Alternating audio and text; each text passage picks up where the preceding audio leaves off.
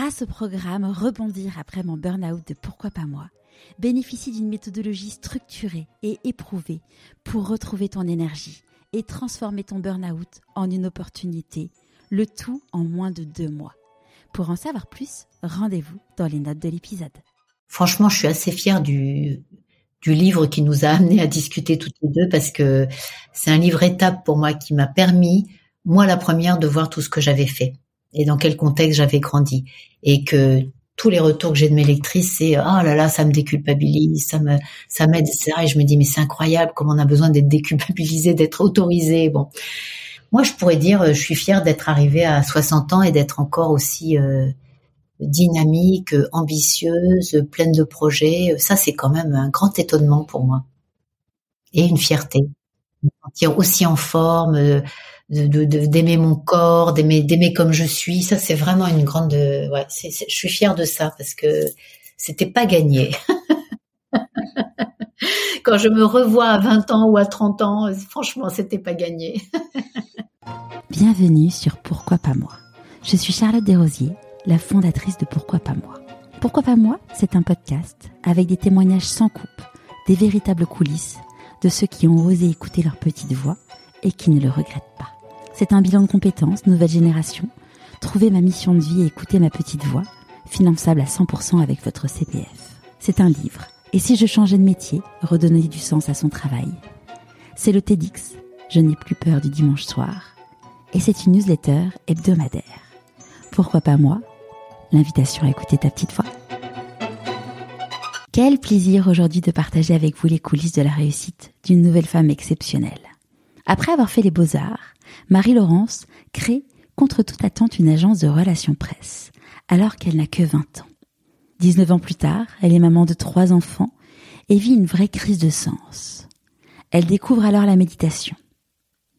Marie-Laurence a aujourd'hui 60 ans, elle est toujours à la tête de son agence RP et est devenue une pointure dans l'univers de la méditation. Je ne vous en dis pas plus, je vous souhaite la bienvenue dans l'univers de Marie-Laurence Catoire. Bonjour Marie-Laurence. Bonjour Charlotte. Est-ce que tu pourrais nous parler de l'objet que tu as choisi pour te présenter, s'il te plaît? Oui, quand j'ai reçu cette euh, ta demande, Charlotte, je me suis vraiment interrogée et j'ai repensé à une photo que j'avais faite euh, lors d'une promenade en bord de Seine.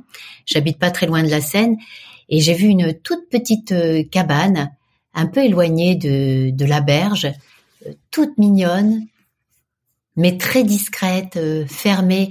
Et j'ai repensé à ça hier quand, quand, quand tu m'as demandé d'imaginer un objet qui me représentait.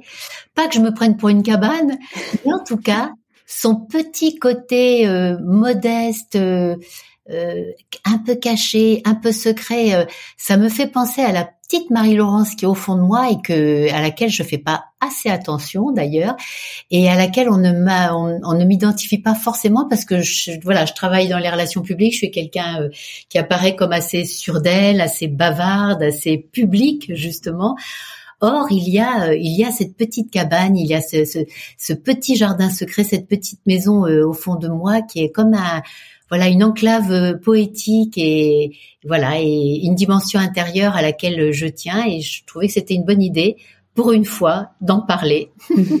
Très bien, bah justement ça va être ça va être l'occasion de faire une c'est une bonne transition pour que tu nous racontes euh, où est-ce que tu as grandi et quel type de petite fille tu étais. Oh, euh, quelle délicieuse question. Je suis trop contente de parler de ça. Euh, alors quel type de petite fille j'étais? On me disait souvent garçon manqué. Donc j'ai pas trop eu l'impression d'être une fille réussie je pense que ça, ça c'est quelque chose qui a fait question euh, pendant pendant des décennies et, et qui a été euh, une question à travailler pour moi. Donc j'étais euh, très intrépide, j'adorais grimper aux arbres, je me blessais souvent d'ailleurs, mais je mais même pas mal. J'étais absolument pas douillette. Je gagnais tout le temps les courses à pied, les concours de billes dans la récré, etc. Donc vraiment les cheveux courts, les petits shorts Bermuda ou pantalon, enfin vraiment le petit une voix assez grave. On me disait souvent bonjour monsieur quand je je rentrais dans un magasin euh, avec ma maman si si le vendeur ou la vendeuse ne regardait pas, mais au son de ma voix, ils se disaient tiens ça doit être un petit garçon. Donc voilà, j'avais ce côté-là et, en même temps un cœur tendre, une hypersensibilité parce que parce que voilà, une enfance assez baigné dans la violence et euh, voilà c'était peut-être ça euh, le, côté garçon manqué c'était probablement une protection mais il y a là pareil à l'intérieur il y avait une petite euh, probablement une petite fille fragile et très sensible et puis bah voilà j'ai grandi avec les deux cohabitants. C'était c'était vraiment intéressant comme comme comme dilemme mais comme moyen de se construire aussi. Pourquoi une enfance baignée dans la dans la dans la souffrance? Pardon? Pourquoi une enfance difficile? Oh, parce que parce que un père très violent, hein, tout simplement. Hein, donc euh, parce que voilà, parce que de la violence dans la, dans la maison, ça, ça, ça arrive, c'est très très très courant. Mm. Et alors, quant à dire euh, où j'ai grandi, c'est une question à laquelle il n'est pas facile de répondre parce qu'un jour j'ai fait le compte. À 20 ans, j'avais déjà déménagé 20 fois. Waouh Et c'est pas du tout parce que mon père était militaire ou, euh, ou fonctionnaire, mais c'est juste que mes parents avaient la bougeotte et que ils aimaient euh, vraiment changer euh, d'endroit tout le temps, tout le temps. Donc je, je déménageais sans arrêt, je changeais d'école sans arrêt, et ça aussi ça a été ça a été quelque chose d'assez sportif. Ouais, il faut s'adapter. Oui, mais j'ai des très très bons souvenirs d'une période de mon adolescence passée dans le Périgord, dans le Périgord noir, probablement les, années les plus heureuses de mon enfance, où là j'étais en connexion avec la nature, avec les animaux. On habitait dans, une ferme, on élevait, on élevait nous-mêmes euh, des animaux, et c'est vraiment des des souvenirs qui me m'accompagnent très souvent pour me rappeler mon lien à la terre, pour me rappeler mon amour euh, de la nature, mon amour des animaux, euh, que ce soit les poules, euh, les oies, les lapins, les brebis, les sangliers, les vaches. Et c'est quelque chose qui me qui manque. Quand à chaque fois que je m'en souviens, ça manque. J'ai la chance d'avoir connu une, une, nature et une paysannerie qu'on qu'on trouve quasiment plus maintenant. Et, euh, et, hum, et, du coup, euh, ce, tes parents, ils faisaient quoi comme métier pour pouvoir justement avoir la capacité de bouger autant? Oh, bah, plein de métiers différents. Ils changeaient à chaque fois? Plein de métiers différents. Mon père euh, est ingénieur. Enfin, maintenant, il est à la retraite, mais il, il, il, était d'une formation ingénieur et il a occupé beaucoup de postes de, de direction. Tu m'entends toujours? Oui, oui, je t'entends toujours. Oui. Hum. Il a occupé beaucoup de postes de direction euh, différents, euh, de, la direction juridique, la direction marketing, la direction industrielle. Euh, voilà, il, il, a pas mal changé. Et euh, ma maman, elle était formée aux beaux-arts et était maquettiste. Et donc, elle a toujours beaucoup ce qu'on appelle maintenant le, le, le, graphisme ou la direction artistique. Elle était vraiment dans, ce, dans ces métiers-là qu'on appelait maquettiste à l'époque. Et toi, toi, quand tu étais petite fille, c'était quoi tes rêves? Tu disais, oh, quand je serai grande alors quand je serai grande, je serai actrice. Alors ça, c'était euh, le rêve. À, partir de l'âge de 5 ans, je jouais la comédie devant, devant mon miroir très très très régulièrement. Ou alors, je serai écrivaine, j'écrirai des histoires. Donc actrice, je ne le suis jamais devenue, même si parfois, euh, en faisant des relations presse, il y a quand même, oui. quand même certaines mises en scène. Mais on est quand même plutôt dans l'ombre que dans la lumière dans ces mm. métiers-là. En revanche, euh, écrire, je j'ai toujours écrit, mais de façon euh, tout à fait confidentielle et, et pour moi, peut-être justement dans ma petite cabane secrète. Et puis, bah, 2014, j'ai sorti mon premier livre et et voilà, ça, je suis contente. C'est une partie du, du rêve qui, euh, qui a été réalisé, mais qui va continuer à se réaliser. C'est vraiment une grande découverte, euh, l'écriture et, et la publication de ce qu'on peut écrire. On va, ah, du coup, on va, on va en parler un petit peu après. Juste avant, euh, là, donc du coup, donc es, tu bouges, comme tu disais, très très très régulièrement. comment ça se passe pour toi le choix des études?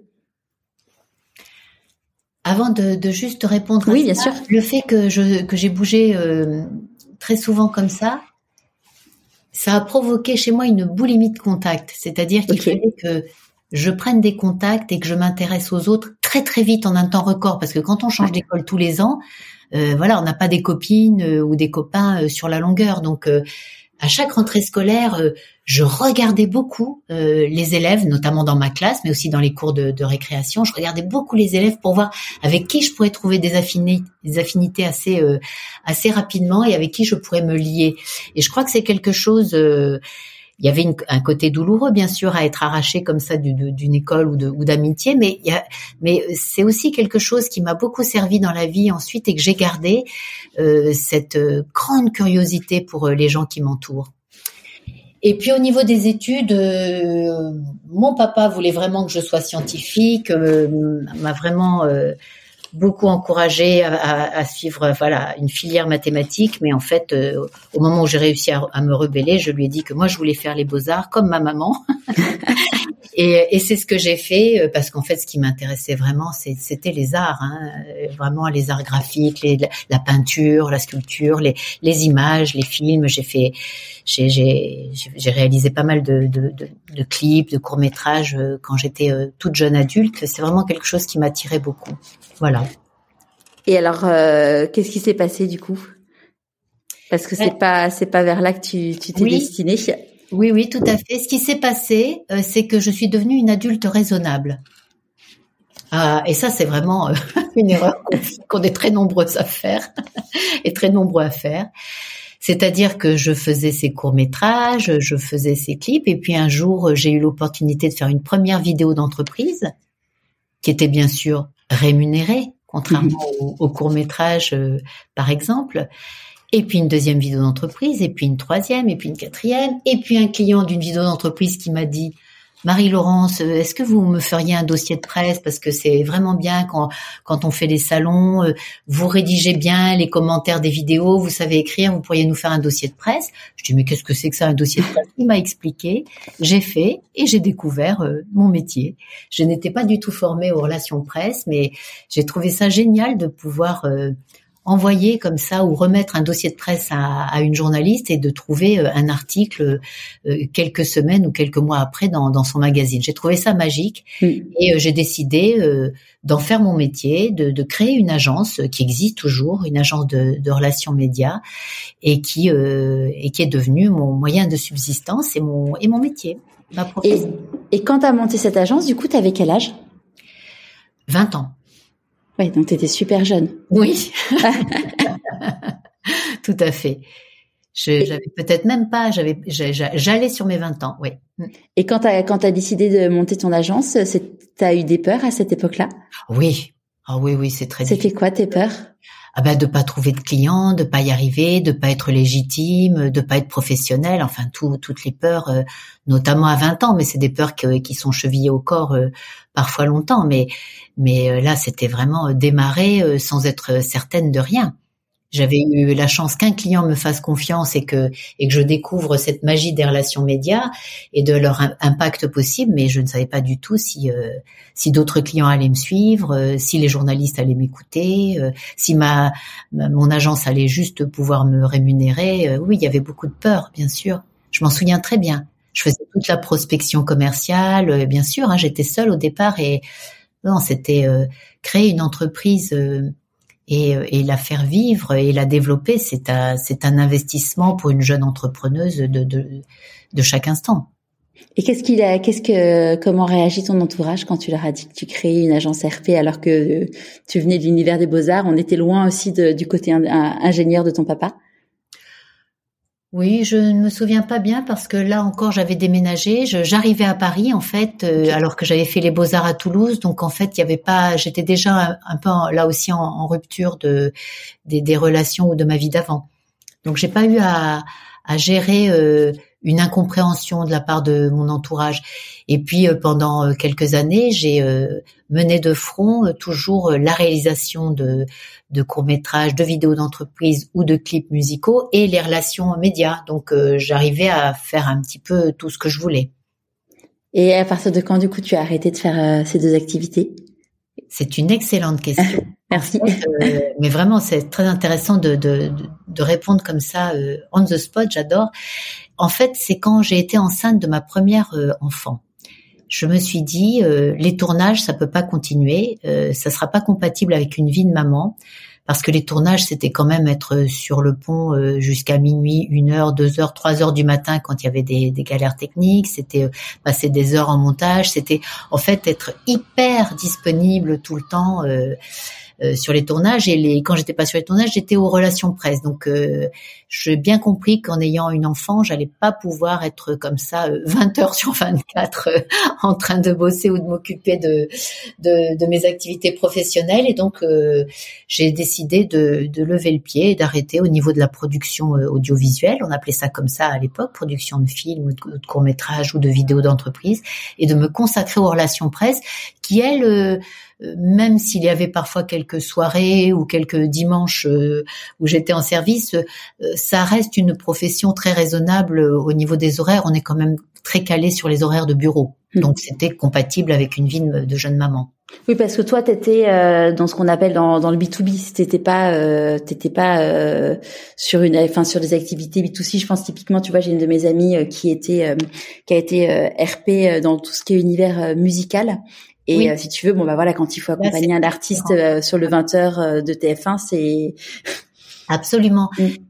Alors, euh, je suis B2B et B2C, mais dans le secteur de la maison, de l'architecture, de la construction. Donc, on a vraiment les horaires de bureau. En fait, c'est vrai que on n'est pas dans le showbiz où il faut effectivement être absolument disponible le soir. Il faut participer à beaucoup de soirées pour exister, pour que tes artistes que tu, les artistes que tu représentes euh, existent. Il faut bien sûr faire des plateaux télé qui sont plutôt le soir que, le midi au niveau musical. C'est exact. Alors que moi, euh, dans ce secteur-là, même quand je travaille avec de la presse grand public, mais spécialisée maison décoration on est vraiment sur des horaires euh, voilà, tout à fait classiques. Et pourquoi tu t'es spécialisée euh, dans cet univers-là? Par hasard. tout à fait par hasard, par opportunité, parce que ce premier client qui m'a offert l'opportunité d'écrire mon premier dossier de presse était dans le dans le domaine de la maison, donc ça s'est fait comme ça. C'est une presse que j'ai tout de suite beaucoup aimée. Je l'ai trouvée très saine. C'est des journalistes que j'ai trouvés euh, très concrets, très directs, euh, euh, simples. voilà. Donc ça, ça m'a beaucoup plu. J'aime beaucoup la simplicité, le pragmatisme, les choses concrètes. Ça, ça me plaît beaucoup. Et puis, euh, il y avait quand même euh, une possibilité de, de faire vibrer ma, ma, ma, fibre artistique aussi, parce que parce qu'on était quand même dans les tendances déco, dans voilà, dans, dans voilà, dans la, décoration, on est euh, créé un, bel univers dans lequel on puisse vivre bien ou travailler bien. Ça demande aussi des talents d'artistes de la part des architectes, des décorateurs, des architectes d'intérieur, des stylistes. Donc, je me retrouvais bien aussi dans ce monde-là. D'accord. Et est-ce que, euh, alors là, on est un peu en marge, mais est-ce que, euh, parce que là, du coup, ton, ton agence est toujours aujourd'hui euh, spécialisée dans cet univers-là. Euh, J'imagine que tu as dû avoir des personnes qui t'ont contacté en disant, bah tiens, moi, je suis dans un univers qui est complètement différent. Et donc, du coup, euh, parfois, je sais que pour des gens qui sont spécialisés, il peut y avoir l'appel des sirènes de justement arrêter de se spécialiser. Oui, alors effectivement, j'ai eu des opportunités, euh, beaucoup euh, auxquelles euh, j'ai répondu non parce que je savais qu'on serait moins efficace qu'une agence connaissant déjà la, la presse qu'il fallait sensibiliser, notamment en beauté, cosmétique, mode. Ça, ça, c'est, je, je, je, ne me sentais pas la force d'aller créer des, des, relations avec cette presse que je que je ne connaissais pas, que je connais que en tant que lectrice. Mais euh, mais j'ai dit euh, oui euh, quelques fois sur des sujets vraiment vraiment intéressants.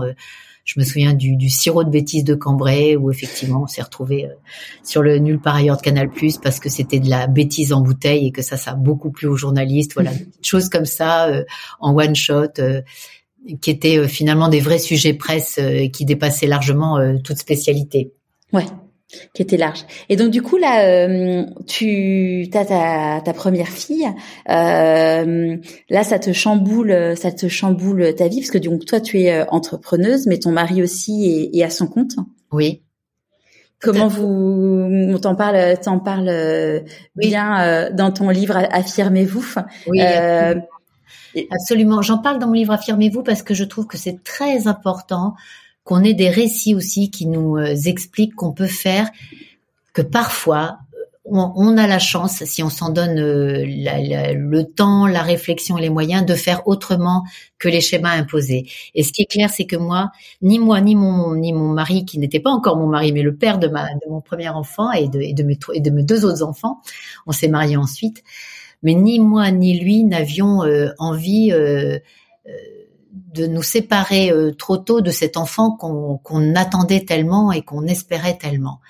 Et donc on s'est dit comment peut-on faire? Alors c'est vrai que la chance qu'on avait, qu'on a toujours, c'est qu'on était chacun à notre compte. Donc euh, c'est beaucoup de responsabilités, c'est beaucoup de, de, poids sur les épaules, mais c'est aussi euh, une grande liberté quant à ce qu'on peut faire parce qu'on a de compte à rendre qu'à nous et à nos clients bien entendu. Mais ça euh, on, on, sait le faire, c'est la relation euh, commerciale, c'était à nous de nous organiser. Et donc on a on a décidé de de passer euh, à mi-temps, qui était un faux mi-temps puisqu'en fait je faisais toute ma journée en une demi-journée et lui faisait toute sa journée en une demi-journée, mais le reste du temps euh, à tour de rôle on s'occupait de notre fille. Et ça a été vraiment des années délicieuses vraiment magnifique. Alors on habitait juste à côté des bureaux et donc bah, quand j'avais fini, bouclé, je courais jusqu'à la maison euh, pour prendre le relais auprès du papa et pouvoir euh, passer l'après-midi avec ma fille. Mon, mon mari euh, s'en occupait le matin et moi je m'en occupais l'après-midi puis on se retrouvait tous les trois le soir. C'est fou parce que vous étiez donc ça c'était elle a quel âge ta fille aujourd'hui? Maintenant elle a 26 ans. Parce que euh, à l'époque, bon, bah maintenant, voilà, les papas, ils ont des congés paternité et compagnie, mais euh, mais c'était hyper, il était hyper avant-gardiste, ton mari. Oui, hyper avant-gardiste. Et puis tu sais, Charlotte, même les congés paternité, alors voilà, ça commence à, à, à, venir dans l'oreille, ça reste quand même très très peu. Hein, oui, et puis de toute façon, tu vois, j'en parlais l'autre jour, euh, mon le père euh, le père de mes enfants, euh, il, il a il a jamais pris. Enfin, tu vois, à l'époque, quand mes enfants sont nés, il y avait trois jours, les trois jours plus après, tu pouvais prendre tu pouvais prendre dix jours, je crois, quelque chose comme ça, sachant qu'il est entrepreneur, hein, donc en soi, il aurait pu prendre le temps qu'il voulait, mais je crois qu'il a même pas pris les trois jours. je... oui.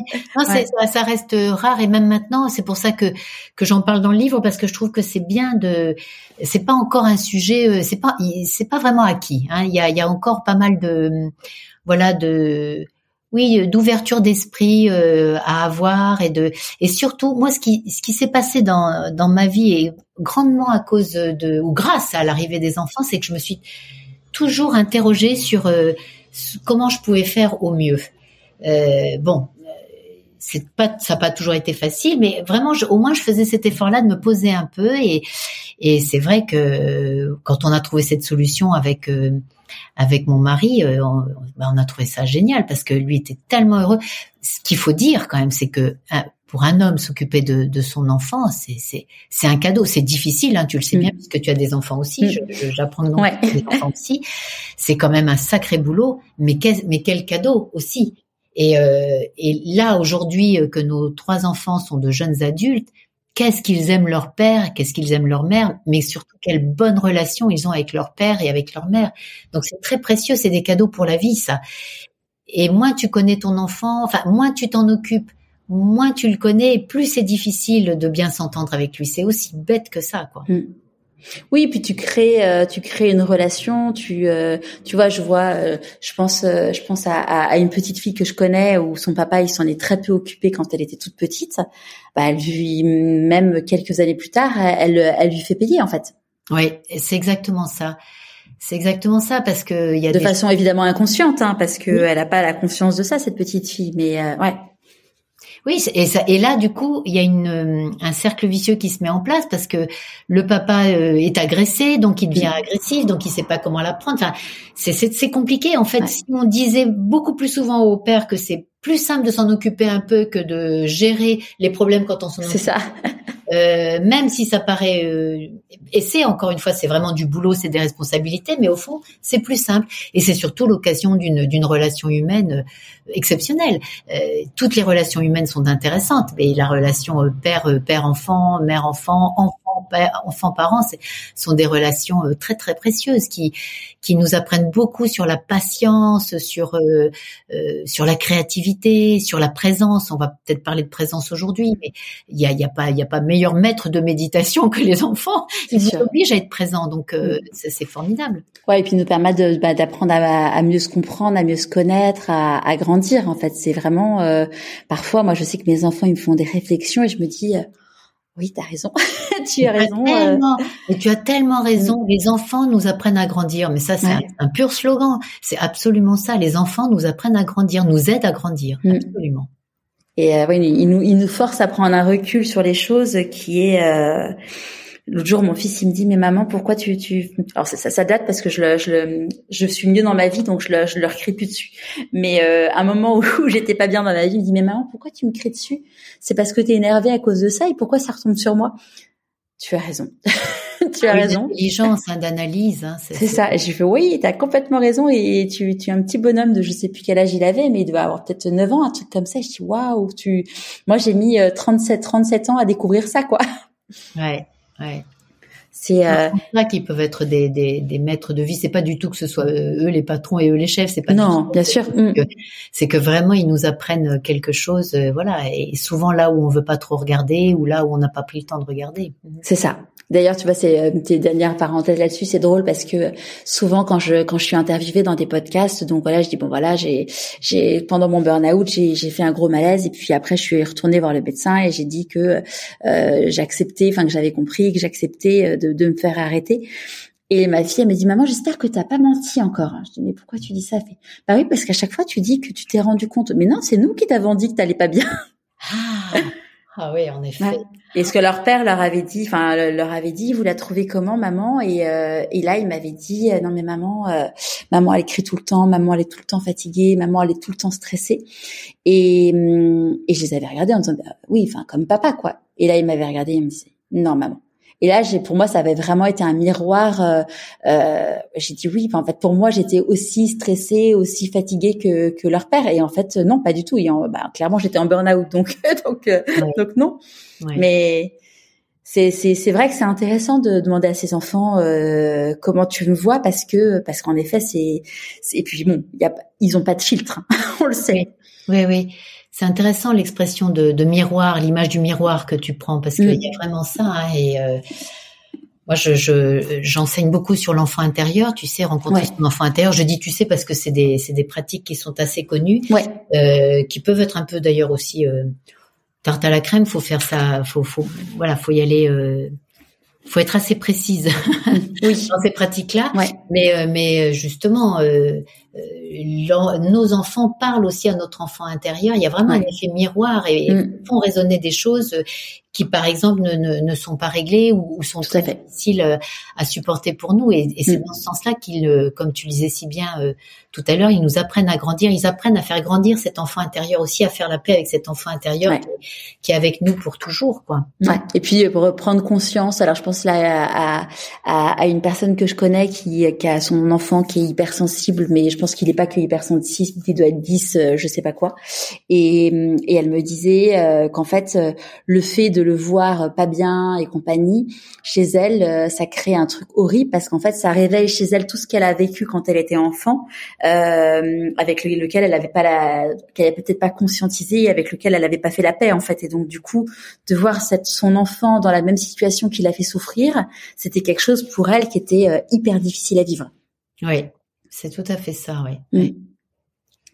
Donc du coup, tu as ton premier enfant qui arrive euh, et euh, ton, ton deuxième enfant arrive euh, rapidement après. Oui, absolument. Assez rapidement après. Pour tout dire, on a fait on a fait trois enfants en cinq ans, ce qui est ce qui est beau. On peut faire plus vite encore, hein, mais c'est déjà pas mal. Passer de zéro à trois enfants en cinq ans, c'est c'est c'est pas mal.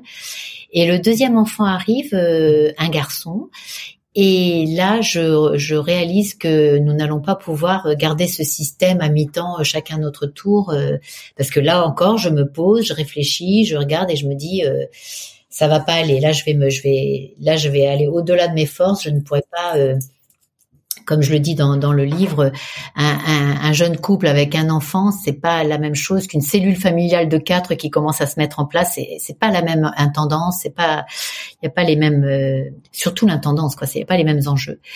Et là, je réfléchis et je commence des discussions avec mon mari, pressentant qu'en fait, il serait peut-être tout à fait intéressant pour nous quatre qu'il devienne père au foyer. Ce n'est pas gagné d'avance parce qu'alors à l'époque, euh, euh, déjà tu dis congé parental du père, euh, bon, mais alors être père au foyer, c'était vraiment Enfin, ça se faisait pas. enfin, ça, si ça se faisait pas, on n'en parlait pas. Si ça se faisait, on n'en parlait pas. En tout cas, on n'avait pas d'exemple. Même aujourd'hui, euh, moi, j'ai, enfin, dans, dans mon entourage, enfin, même entourage, enfin, je n'ai jamais euh, rencontré quelqu'un euh, qui est père, père au foyer. Ah si, un. Enfin, enfin, j'ai connu sa femme, mais je l'ai pas rencontré lui. Mais c'est, ouais, c'est encore aujourd'hui, c'est exceptionnel. Voilà, c'est pour ça aussi que je voulais raconter ça, pour dire que c'est, ça existe, c'est possible, et et bien sûr bien sûr, euh, mon mari avait des, je sentais qu'il avait des dispositions pour ça. Je voyais bien comment il s'occupait de notre premier enfant, de notre fille. Je voyais bien que c'était pas du tout à côté de la plaque, qu'il y avait un vrai épanouissement pour lui à, faire ça. Néanmoins, arrêter son activité professionnelle pendant quelques années, hein, le temps d'élever les enfants jusqu'à l'école maternelle, hein, finalement, et, euh, et, socialement euh, euh, se retrouver en, retrait, ce que vivent tellement de femmes. C'est c'est douloureux pour un tas de femmes, hein, pour les femmes quitter leur emploi euh, à un moment donné euh, quand elles n'en ont pas envie. et il y en a plein qui vont. Donc il a il a vécu ce que vivent plein de femmes finalement. mais on a passé ce deal là parce que à l'époque, ces activités professionnelles, euh, euh, tout ça, on a été très très pragmatique. Hein. Je, je, gagnais plus, enfin mon activité rapportait plus d'argent que la sienne. Il fallait, maintenant on était quatre bouches à nourrir, donc voilà, il fallait bien regarder. Euh, il fallait regarder en profondeur parce que c'était pas facile à voir comme ça de l'extérieur. Il avait un métier beaucoup plus euh, euh plein de paillettes que le Oui, son chiffre d'affaires était supérieur au tien, mais la marge, euh, la tienne était, était, était, était supérieure. Voilà, voilà. En termes de chiffre d'affaires, vraiment, il était beaucoup, beaucoup, bien, bien supérieur à, à, mes, à mes propres activités, mais en termes de marge, euh, voilà. Donc, on, on a décidé ça. Euh, il, a posé quelques conditions que j'ai tout de suite acceptées, et, là, ça montrait aussi son intelligence de la situation, mmh. euh, ce que penserait pas forcément à faire une maman. Il a dit OK, mais à ce moment-là, j'ai un week-end pour, je sais plus le deal exact, hein, Charlotte, mais genre j'ai un week-end pour moi par mois, euh, j'ai une soirée par semaine, euh, et je lui ai dit OK, ça marche. Et je trouve que c'est tellement. Ouais, je veux du temps pour moi pour pouvoir. Euh, ouais. Ouais. Et lui, c'est clair qu'une femme ne ferait jamais ça. oui, une femme, elle, elle, penserait pas à ça. Elle dirait oh là là, je vais m'occuper des deux enfants, je vais pas en plus réclamer. Euh, alors que, alors que c'est très sain.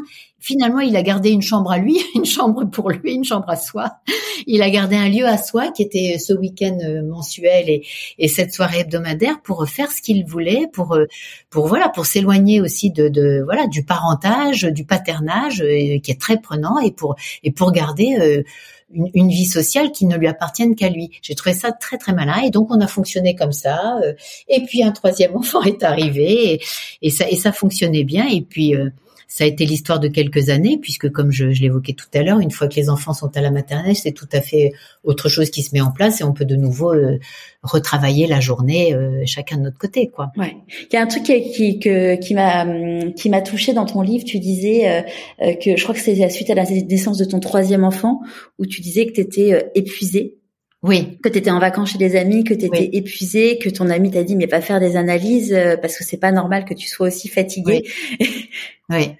oui. ça c'est un peu oui, c'est vrai, tu as raison. Euh, euh, je, je, je m'en suis rappelé quand j'ai été en, en train d'écrire parce que même moi à l'époque, je ne trouvais pas normal d'être si fatiguée comme si avoir plusieurs enfants en bas âge, continuer à travailler, euh, mener tout ça de front euh, ne générait aucune fatigue, qu'on était des machines infatigables, que ça n'avait pas d'incidence sur euh, sur notre santé, sur notre charge mentale, sur tout ça. Et mes amis comme moi, on, on, s'inquiétait pour moi en me disant je dois avoir un problème, voilà, un une, une, maladie ou un problème de santé. Puis en fait j'ai fait des analyses sur les bons conseils de, de cet ami. Tout était absolument ok. J'étais juste fatiguée mais on prend pas, en, tout cas là encore à l'époque, j'espère que maintenant on fait un petit peu plus attention parce qu'entre temps est sorti le concept, enfin la notion de charge mentale qu'on qu'on n'évoquait pas du tout moi quand j'étais euh, jeune maman. Euh, voilà, je pense hein, que le monde a beaucoup beaucoup bougé depuis, mais ça n'empêche qu'on peut toujours le dire, euh, ne serait-ce que pour les femmes de ma génération ou celles qui ont 10 ans, 15 ans de moins et qui se rendent pas forcément compte des actes héroïques qu'elles accomplissent chaque jour et qui peuvent certes générer un peu de fatigue et c'est normal et à ce moment-là, faut trouver plutôt que de le nier ou de croire qu'on est malade ou de prendre des vitamines ou de boire de l'alcool pour oublier qu'on est fatigué, bah, c'est peut-être réaliser, rencontrer cette fatigue, euh, la conscientiser comme tu disais, rencontrer cette fatigue et peut-être prendre quelques mesures pour pouvoir se ressourcer, se reposer. Ouais, j'ai interviewé une femme exceptionnelle, je sais pas si tu la connais, qui s'appelle euh, Hélène Bonhomme, qui a monté, euh, à la base c'était un blog, mais bon aujourd'hui c'est beaucoup plus que ça, c'est une communauté, c'est euh, il y a un programme, il y a un livre aussi qui s'appelle Les fabuleuses au foyer.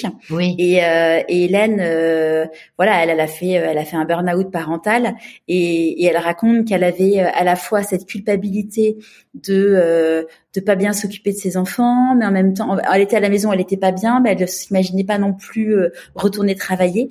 Et, hum, et elle, en parle vraiment bien parce que euh, parce qu'elle euh, elle met en lumière en fait toute cette culpabilité qu'on a en, en tant que femme, en tant que mère de se dire bah voilà je, je travaille mais pourquoi je suis fatiguée? Parce que finalement euh, toute la charge mentale qu'on se met nous-mêmes même bon il y a celle de la société mais celle qu'on se rajoute nous-mêmes aussi sur nous Absolument.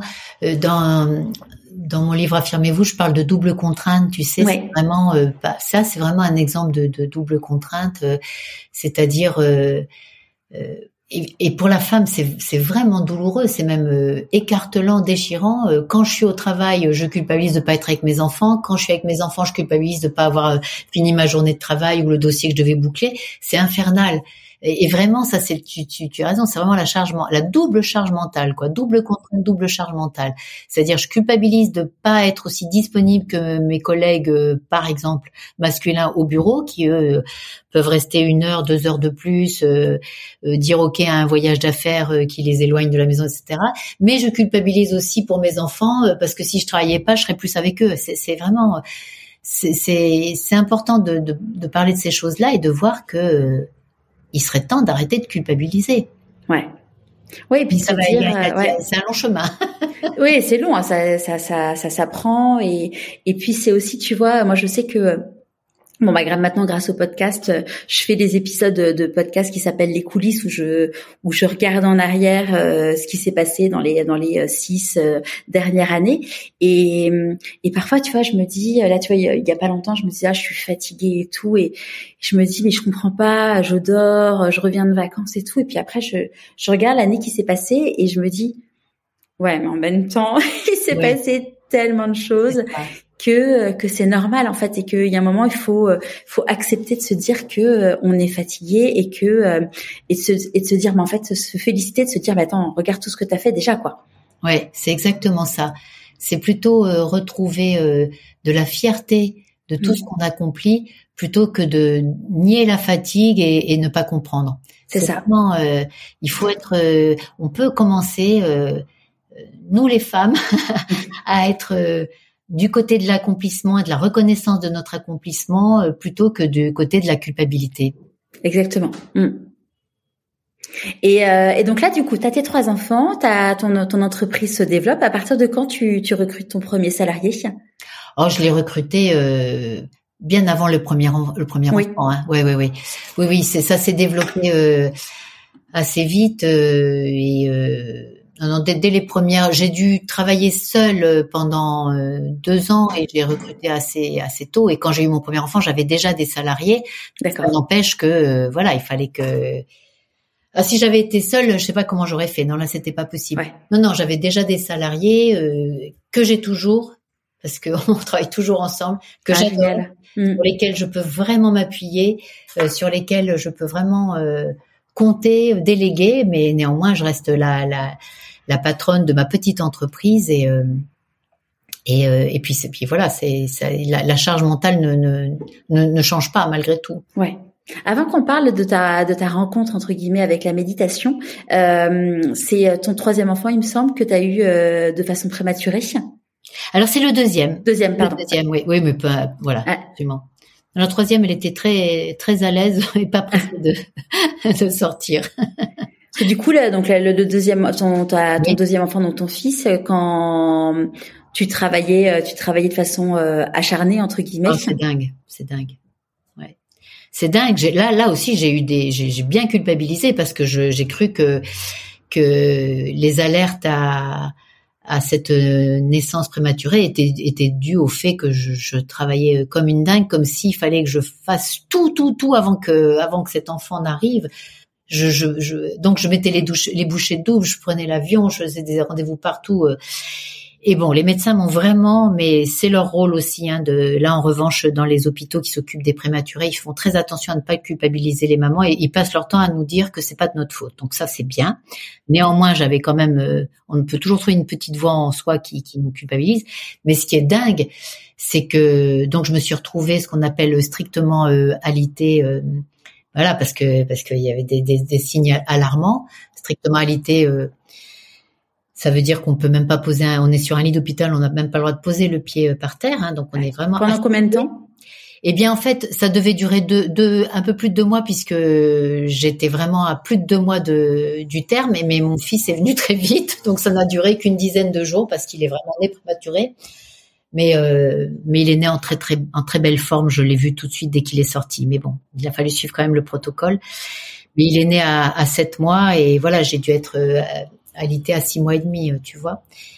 Et euh, ce dont je me souviens, et ce que je raconte dans le livre, c'est que dans mon lit d'hôpital, je continuais à bosser et je continuais à rédiger des communiqués de presse, je continuais à passer des coups de fil. Et je dis dans le livre, mes clients n'avaient aucune idée que j'étais à l'hôpital et quand mon fils lira ces lignes, il sera stupéfait. Parce que c'est dingue, quoi. Même là, je ne lâchais pas. Hein. Mais c'est, c'est comme ça, ouais. ouais. Je connaissais pas encore la méditation. oui. Euh, d'ailleurs, euh, bah pour pour toutes les personnes qui nous écoutent et qui ont des euh, qui ont des risques de grossesse de bébés prématurés, j'ai aussi interviewé une femme exceptionnelle qui s'appelle Charlotte Bouvard, qui a créé la première association pour les familles de bébés prématurés. Super. Ouais, et euh, elle est vraiment donc bon bah c'est suite à la naissance euh, de d'un de ses enfants qui était prématuré. Et euh, donc elle a monté cette association et aujourd'hui bon c'est ça fait plus de 20 ans que je crois que l'association existe. Et elle était à l'époque dans l'univers de la politique du coup, elle a fait passer, euh, elle a fait passer euh, des lois pour faire en sorte que les, les, parents de prématurés aient le droit à des jours de congé. Enfin, elle a fait vraiment évoluer les euh, les, les, choses et, et c'est, enfin, c'est vraiment formidable ce qu'elle fait. Du coup, bon, je, je, je glisse parce que c'est c'est important de savoir que ça existe pour les familles qui sont concernées. Ah ben moi, si j'avais euh, si j'avais rencontré euh, cette femme euh, à l'époque, ça m'aurait probablement beaucoup aidé parce que non seulement on culpabilise de mettre au monde un enfant trop tôt, mais après on s'inquiète pendant des années. On cherche des signes de défaillance. Il va très bien, il est, il, enfin, il est même très très intelligent, mais ça n'empêche que les premières années, euh, j'arrêtais pas d'y penser, quoi, et de me dire, voilà, est-ce que est-ce que tout va bien? Donc c'est c'est vrai que ça doit être très aidant d'être soutenu par et de pouvoir partager comme ça des. Oui, c'est ça. Il y a des groupes de parole justement entre mamans qui qui, qui vivent la même chose. C'est ça, c'est bien. Mm. De toute façon, tout ce qui est groupe de parole euh, et groupe d'entraide comme ça, c'est très précieux. Ouais. On est, et donc, euh, on est souvent trop isolé et, et, on vit nos, nos petits ou grands malheurs trop seuls, trop isolés, euh, dans une profonde solitude, alors que, alors que nous sommes toutes des êtres humains qui avons mm. beaucoup à partager et qui avons toutes beaucoup d'expériences qui peuvent aider les autres. C'est sûr. Et, euh, et d'ailleurs, enfin c'est pour ça. Enfin merci, merci de partager avec nous ton histoire parce que clairement ça, ça aide de voir que euh, euh, voilà qu'on on traverse tous des choses que pas simples et, euh, et de voir que d'autres personnes euh, arrivent à, à, avancer, à remonter euh, en ayant vécu des choses plus ou moins simples.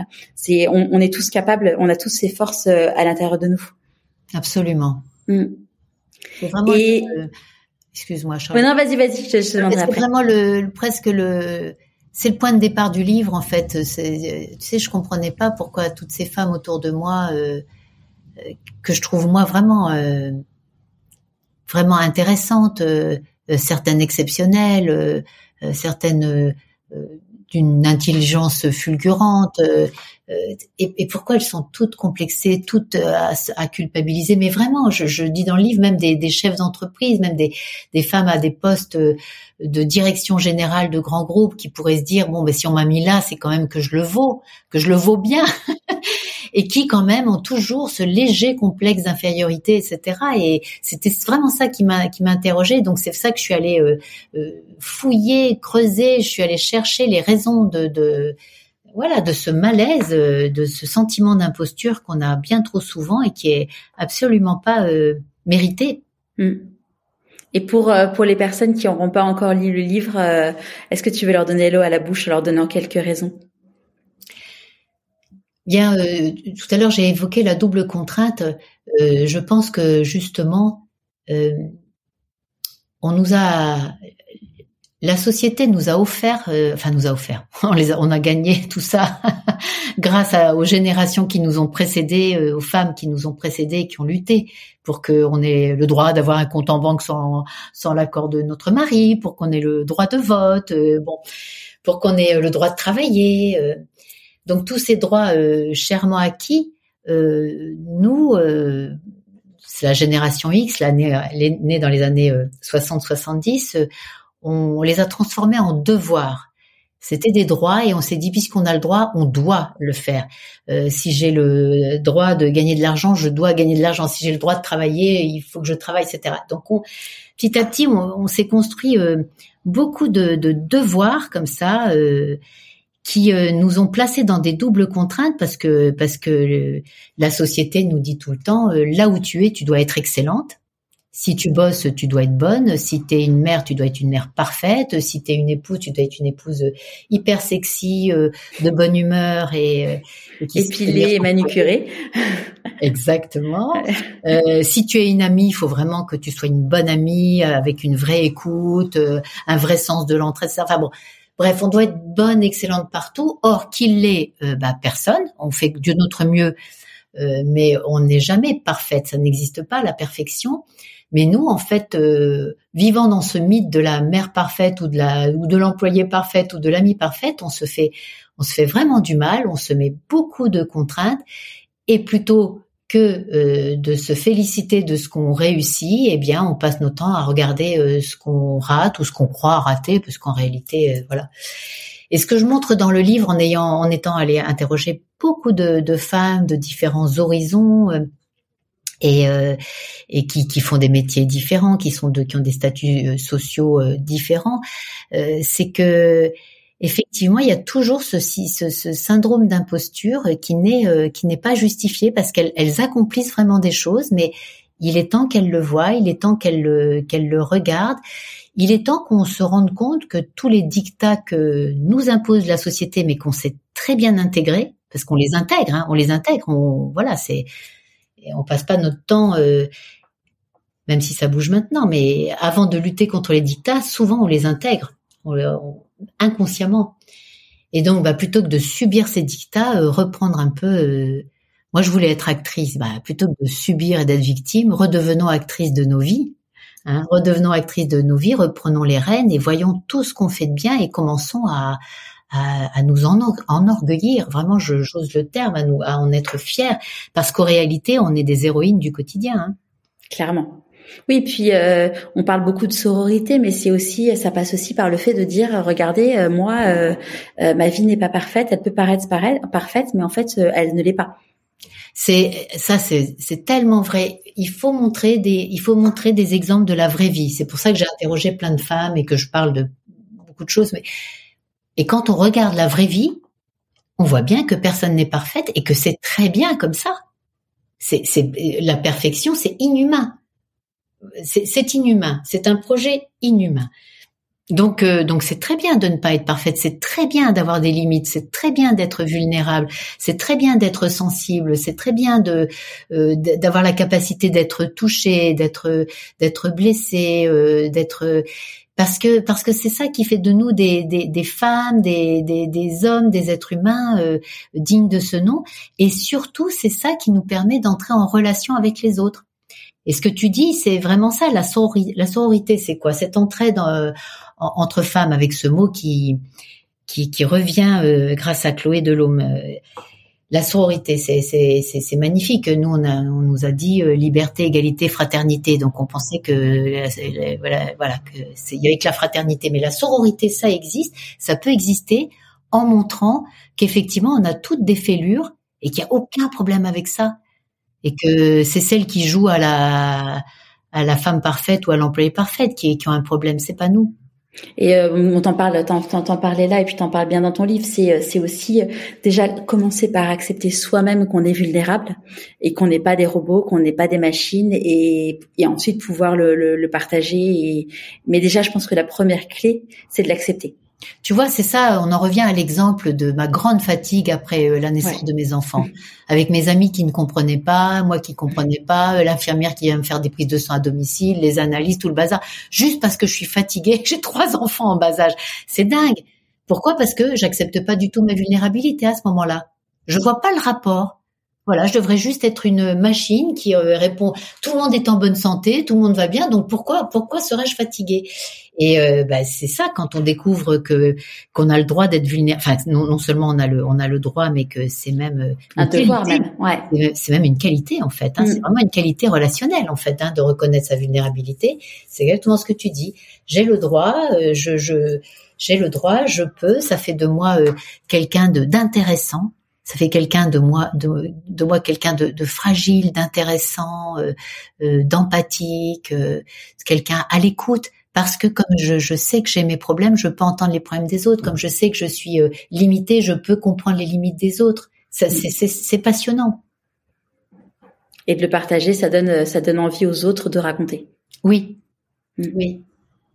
Tu sais, à, à, la fin du livre, je, je donne des clés qui ont qui m'ont qui m'ont beaucoup aidé moi. Et, la dernière, je crois que c'est la dernière, c'est l'écriture.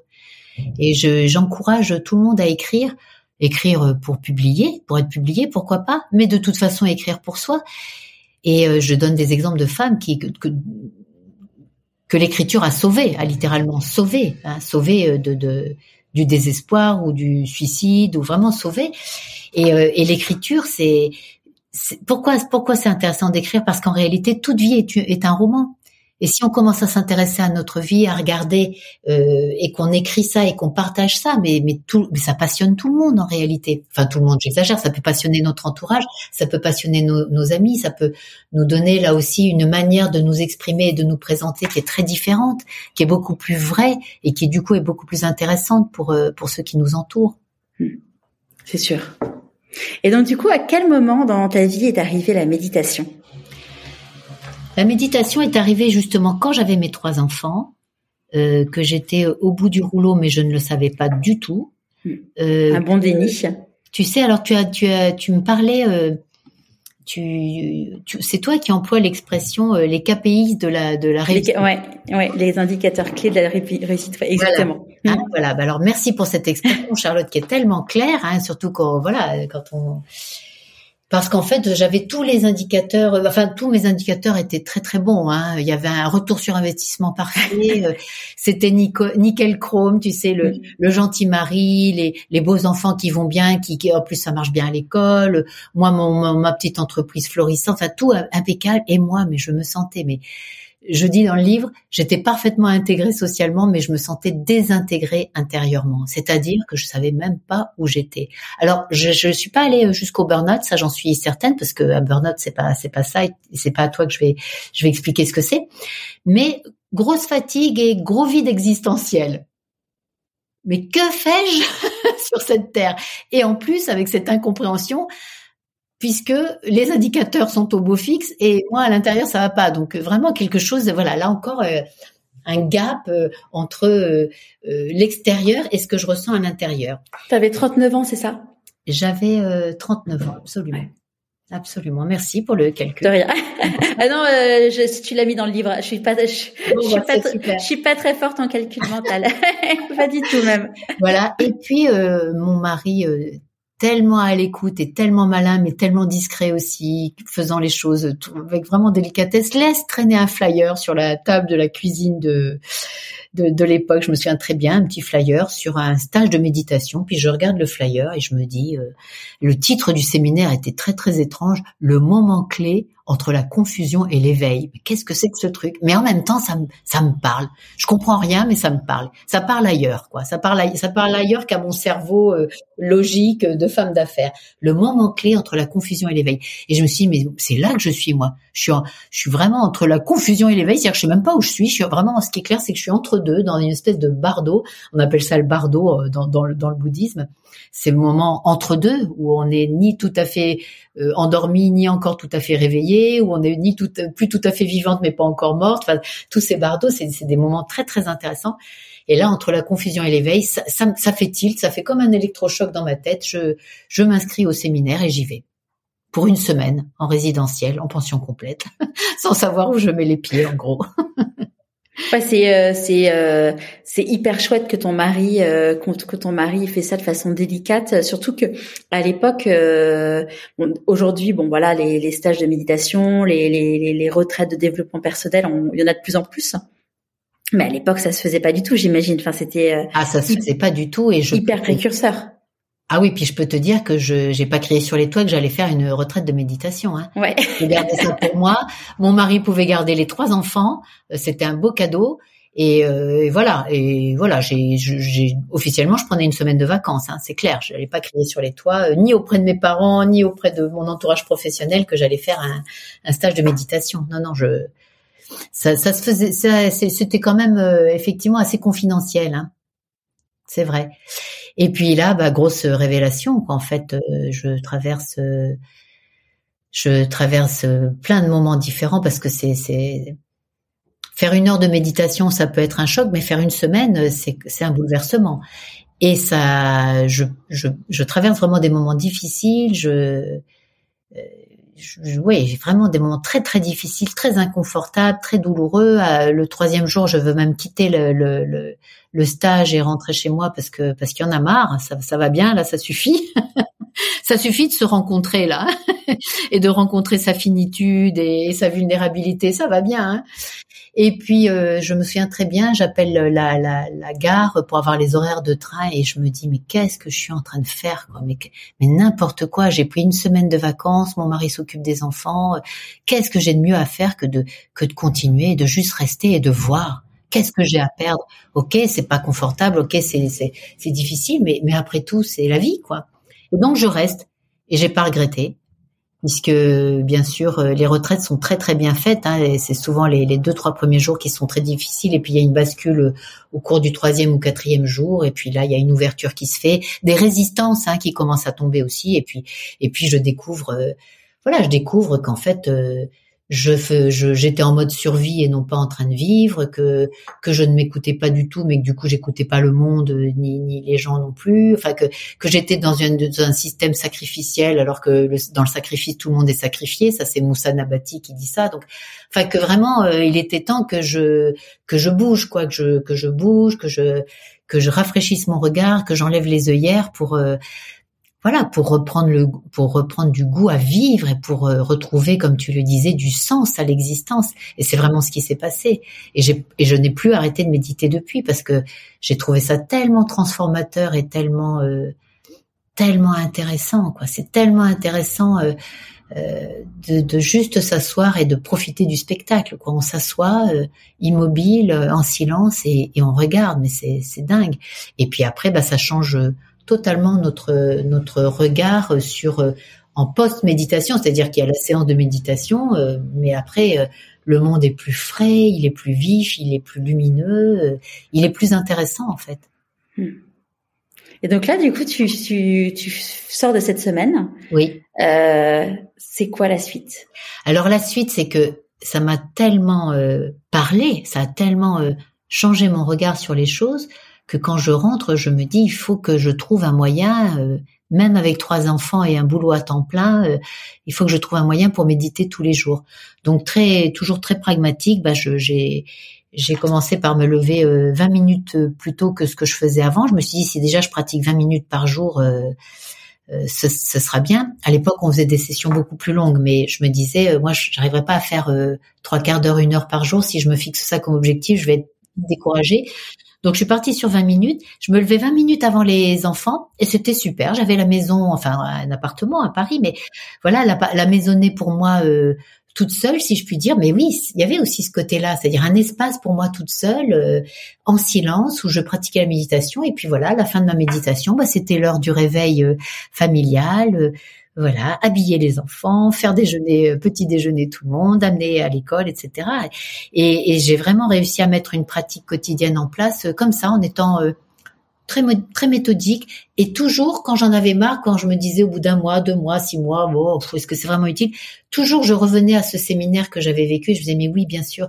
Rappelle-toi, c'est ça qui t'a ouvert les yeux, c'est ça qui t'a, c'est ça qui te permet aujourd'hui de, de, vivre et de ne plus être en mode survie.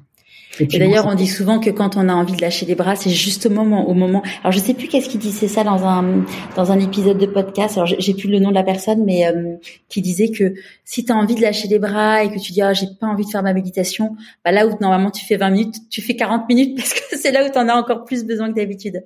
Oui, et puis euh, et puis en plus, euh, c'est pas quand on n'a pas quand on n'en a pas envie que c'est le moins intéressant.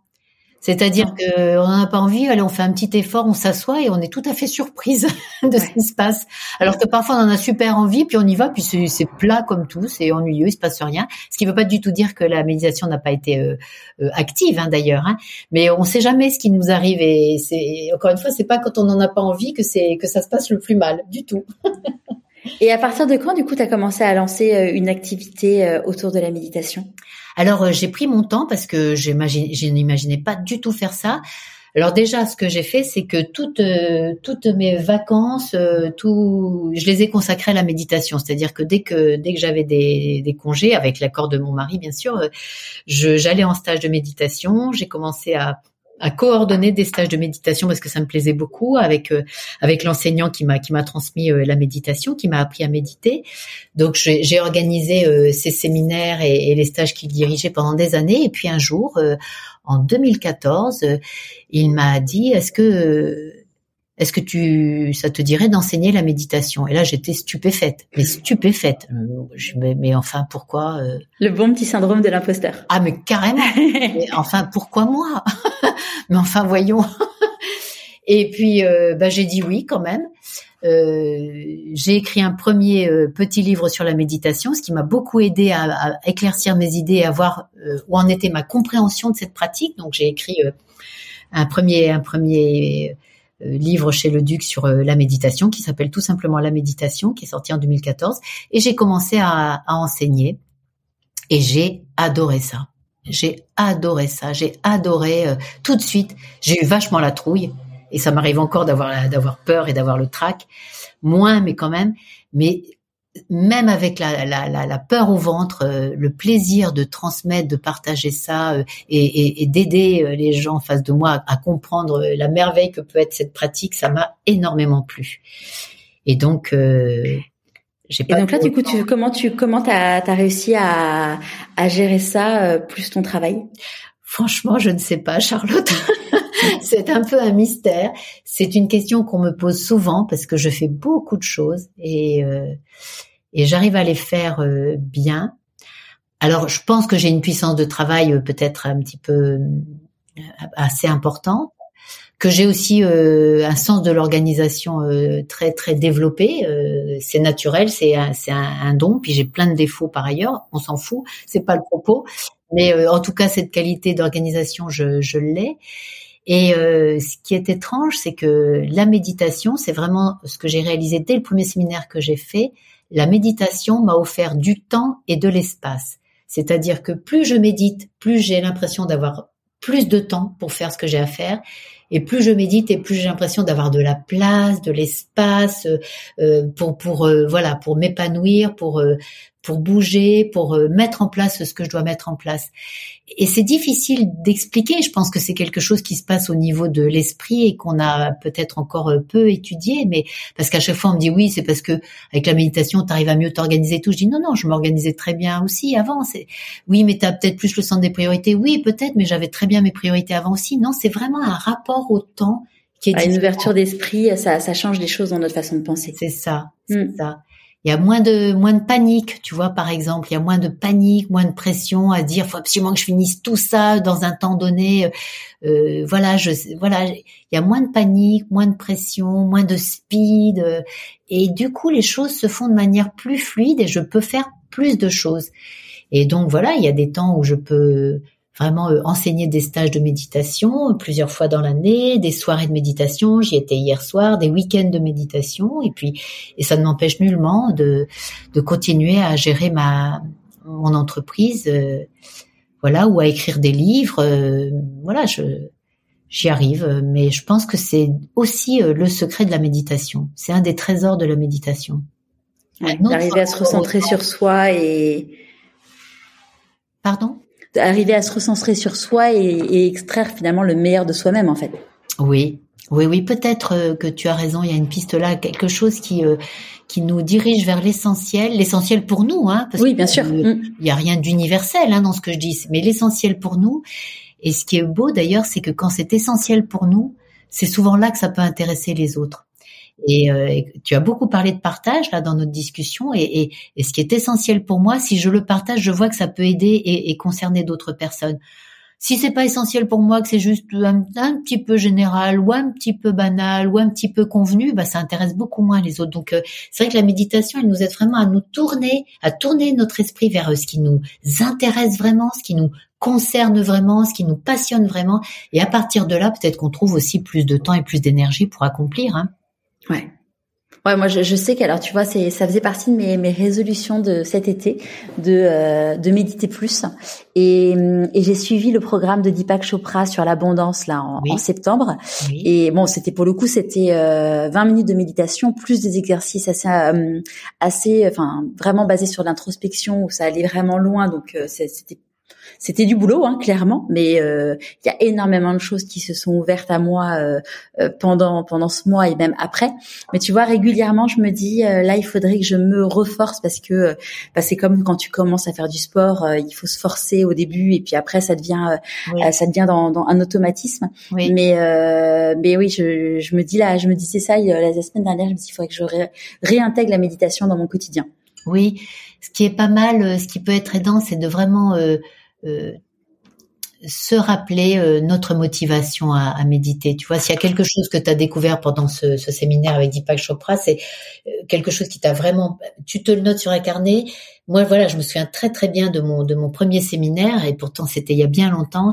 Et à chaque fois que je perds de, de un peu de de motivation, je me rappelle pourquoi je le fais. Je peux même m'en rappeler. Je m'assois sur mon coussin et je, commence par ça. Je me rappelle ma motivation et hop, ça me redonne du, cœur à l'ouvrage.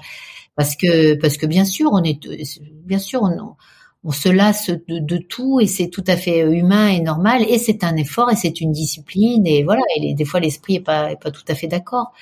Mais et puis c'est pas grave quand on loupe euh, et qu'on passe des périodes sans, ça n'a aucune importance. C'est pas du tout. Euh, non non, il y a pas de, il y a pas d'obligation, il y a pas de pression. Justement, si on rentre dans le dans l'atteinte d'objectifs et de ah résultats là-dessus, on sait. Non, il faut que ça reste une une rencontre euh, joyeuse et c'est et et pour ça la la, la chance de, de méditer en groupe quand je transmets justement quand j'enseigne, c'est génial parce qu'évidemment quand on est ensemble, c'est retrouver un groupe de méditation une fois par semaine, par exemple, c'est très très aidant, tu vois, pour la motivation aussi. Mm. Voilà, c'est des choses euh, qui, quand elles peuvent se mettre en place, nous soutiennent beaucoup. Et pour les personnes du coup, bon, qui n'ont pas forcément la possibilité de rejoindre un groupe de méditation, qui veulent se mettre à la méditation, ça serait quoi ton conseil? Alors, euh, peut-être commencer par euh, lire un ou deux livres sur le sujet pour voir, et puis après, il existe des associations. Moi, j'enseigne dans une école de méditation que j'aime beaucoup, mais il y en, existe plein. Hein. Euh. Moi, j'aime bien celle où, j'enseigne parce qu'elle est elle laïque, elle est très ouverte, euh, voilà. Et par exemple, dans cette école, euh, il y a quand tu rentres dans cette école, il y a des groupes de méditation par Zoom toutes les semaines il y a plein de groupes bons, tu vois. Donc ça veut dire que ce soir j'en anime un, moi j'en anime un par euh, par semaine et j'ai des gens qui sont euh, euh, à l'île de la Réunion, euh, au Québec et puis partout en France, en Belgique et on se retrouve. on est par groupe, on est une petite quinzaine et on commence par une méditation guidée. Je guide une méditation et puis ensuite on on parle de la pratique, on échange autour de ce qu'on a de ce qu'on a traversé quoi. C'est des partages d'expériences qui sont très précieux. Donc, donc il y a plein de euh, depuis le confinement, il y a tellement de choses qui se sont développées. Donc, on peut le faire à distance aussi. Néanmoins, euh, en tout cas moi dans mon parcours, ce qui m'a vraiment aidé, c'est de commencer par un stage. Parce que, alors j'avais lu hein, aussi, donc quand je dis lire des livres, ça, ça peut avoir du sens. Mais euh, rien ne remplace l'expérience d'un stage. Une lecture, ça peut donner le goût, ça peut intriguer, ça peut se dire tiens mais ça. Puis la lecture, après, ce qui est plus difficile, c'est que euh, euh, faire une, si tu fais une méditation guidée par, la, enfin via l'écriture, t'as pas le, la, la, voix de la personne et donc du coup c'est un peu plus difficile à faire. Oui oui, c'est pour ça d'ailleurs qu'il y a pas mal de, de, livres maintenant qui proposent aussi les méditations en, en, en audio, en audio. Euh, mm. via des QR codes ou tu vois ils m'ont demandé de, dans l'éditeur m'a demandé d'enregistrer euh, affirmez-vous en version audio aussi, ce qui me permet de, de, guider les exercices qui sont à la fin. Donc il y, y, a quand même beaucoup, même sur YouTube, on, on trouve beaucoup, beaucoup. Oui, il y en a beaucoup. Idées, hein. Même il y a des, des, vraiment des méditations euh, avec des thématiques. Moi, je sais que euh, quand je sens qu'il y a quelque chose dans ma vie qui va pas, je tape méditation plus le nom de le, le, le, enfin, le, le thème, la, ouais, de la problématique, et c'est vrai que ça fait ça fait vraiment du bien. Oui, mais euh, quand même, tout à fait. Et puis, et puis, ça peut être très bien comme ça. Mais en tout cas, moi, dans mon parcours, il n'y aurait pas eu ce, ce, ce séminaire euh, de départ. Je, je, je, je, ne serais pas euh, là à te parler de méditation. Je veux dire, je, je pense j'aurais. Oui, tu sais pas du tout la même expérience. Parce qu'il y a vraiment eu euh, une transformation euh, profonde et qui et qui a vraiment transformé tous les aspects de mon existence. Ça m'a ça m'a transformé en tant que maman, ça m'a transformé en tant qu'épouse, ça m'a transformé en tant que, que Camille, ça m'a transformé en tant que que manageuse et et, et, c'est ça que j'aime, c'est ça qui m'a tant plu. ça m'a vraiment permis de reprendre ma vie en main et je pense que voilà, bah, bon à l'époque il n'y avait pas de méditation guidée sur YouTube, n'importe comment, mais j'aurais eu plus de mal même avec une, heure de temps en temps, tu vois, j'aurais, il n'y aurait pas eu cette révolution intérieure finalement que j'ai pu euh, découvrir euh, à l'époque. Donc euh, quelqu'un qui aurait envie, mais qui aurait du mal et qui aurait déjà essayé sur des méditations guidées sur YouTube, qui aurait déjà lu un livre, mais qui aurait envie, mais qui aurait toujours du mal, je lui conseillerais de faire un stage. Parce que alors là, euh, là après le stage, tu sais vraiment si c'est pour toi ou pas, tout simplement. Tu sais vraiment si c'est un chemin qui fait sens pour euh, pour euh, ton mm. existence ou pas. Comment t'écoutes ton intuition? Quelle belle question. En fait, tu vois, quand, quand je te je t'ai dit à plusieurs reprises que quand j'ai eu mon premier enfant, puis quand j'ai eu mon deuxième enfant, ça, quand je disais je je me pose et j'écoute, c'est vraiment des moments où, j'écoute mon intuition. Donc en fait, comment j'écoute mon intuition Je pourrais te répondre en méditant. Mais en méditant, c'est pas forcément en, ayant une méditation guidée, ça peut être juste euh, me poser quelques minutes euh, sans trop bouger, sans trop parler et voir ce qui vient, voir ce qui monte par rapport à une question. Est-ce que je dois écrire euh, mon prochain livre sur ce thème? Est-ce que je dois euh, euh, élever mes enfants de cette manière-là? Est-ce que je dois repenser mon couple? Est-ce que donc tu as des questions euh, Et là, il y a là il y a quelque chose de l'intuition qui peut venir répondre. Mais pour ça, il faut faire silence. À mon avis, il faut faire silence. Et on peut faire silence de manière très formel en méditant, mais on peut faire silence en allant marcher euh, dans la forêt. Euh, je te parlais de la Seine, des bords de Seine et de cette petite cabane. Maintenant, moi, j'aime beaucoup marcher au bord de la Seine. Euh, on peut faire silence en marchant dans la nature ou en regardant un, un, paysage qui nous plaît, en, en, caressant son chat si on a la chance d'avoir un chat ou un chien. Enfin voilà, faire jardinant. C'est pas juste, c'est pas juste se mettre en, en tailleur sur un coussin. Ça, y a, et là, vraiment, moi, c'est des moments où je laisse, au lieu d'avoir des projets et de faire un effort de réflexion et de d'essayer de, trouver des réponses, je laisse l'intuition monter. Mm. Comment tu fais toi?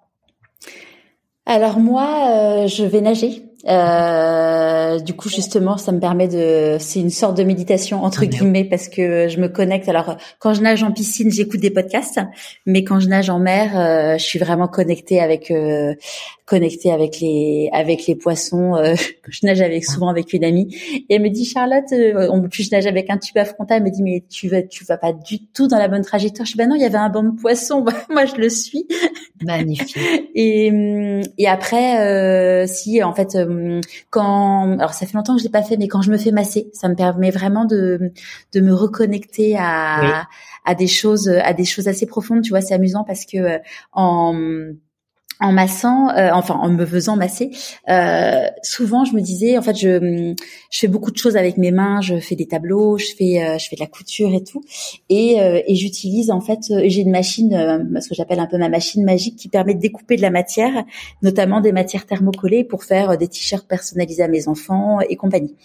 Et un jour, je me suis dit, mais plusieurs fois, tu vois, je me faisais masser, je me disais, oh, j'aurais trop envie de faire des tableaux avec justement cette matière thermocollée. Et je pense que j'ai dû mettre deux ou trois ans à me dire allez Charlotte prends le temps de le faire. Et et, là euh, et là maintenant c'est ce que je fais. Et, et quand je fais ça je oui je suis connectée avec moi-même. Et donc du coup c'est des moments ouais c'est des moments d'introspection où où j'écoute ma petite voix.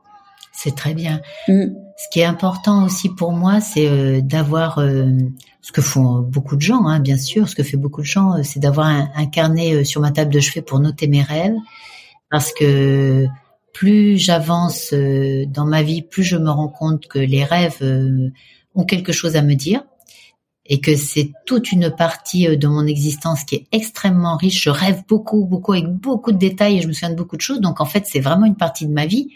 Euh, c'est pas comme si la nuit on vivait pas. Hein Et c'est vraiment une partie de ma vie qui peut nourrir mon imaginaire, débrider un peu mes, mes, mes limites ou euh, les limites que je me pose, les limites intellectuelles que je me pose, les, limites créatives aussi. Et c'est pas sans rapport avec euh, l'intuition. Écouter les rêves comme ça, euh, voilà, laisser un peu plus libre cours à une, un espace créatif. C'est chez les aborigènes, c'est super important les rêves. Hein, c'est vraiment, enfin, dans beaucoup de cultures. Ça en dit aussi beaucoup sur notre personnalité, tu vois. Il y a une personne qui m'a fait euh, ce qu'on appelle vulgairement un gros un gros coup de pute euh, et, euh, et cette personne j'ai rêvé de j'ai rêvé d'elle et et je rêvais en fait que je lui que que je lui ai éclaté la tête dans un gâteau en chantilly et, et je racontais ça je racontais ça à ma psy elle me dit mais parce que bon la personne m'a vraiment fait un enfin vraiment un, coup de pute mais enfin c'est c'est peu dire par rapport à ce que cette personne a fait et euh, et elle m'a dit mais, mais en fait mais vous êtes tellement gentille. et un autre jour je rêve de cette personne et je, et je me vois euh, je me vois lui voler ses clés. Et puis après je me dis non mais attends euh, elle a deux enfants, elle a elle a deux enfants, elle va se retrouver sur le palier avec ses trois étages à monter sans ascenseur avec ses enfants sans ses clés, c'est vraiment trop méchant. et, ma psy me dit ouais Charlotte vous êtes trop vous êtes vraiment trop gentille et c'est vrai que j'ai pris conscience en fait dans, que grâce à un rêve je me, enfin, je me, ça, ça a révélé une partie de moi qui était d'être trop gentille, donc. D'accord, d'accord. Et qu'à un moment donné, il faut savoir euh, pas se faire marcher sur les pieds non plus. faut, faut, oui, oui, oui, tout à fait. Faut rester soi-même, mais du coup, en effet, les, les rêves, ça veut dire ça, ça, ça, ça, raconte tellement de choses. Ça raconte beaucoup de choses, et puis il y a aussi mm. des, euh, des rêves réparateurs. Enfin bon, c'est parce que en même temps, euh, les deux rêves que tu racontes euh, montrent peut-être, révèlent peut-être que tu es trop gentil, mais montrent aussi ton sens de l'humour. Parce que quand aussi, même, euh, c'est vrai. En chantilly, euh, c'est quand même. Oui. Ouais, j'adore. C'est trop mignon. Ça montre aussi un, un, humour certain. Oui. et, et, un côté très coquin. Je lui vole les clés, je lui mets la tête dans la chantilly. C'est, ouais, c'est vrai. C'est chouette aussi.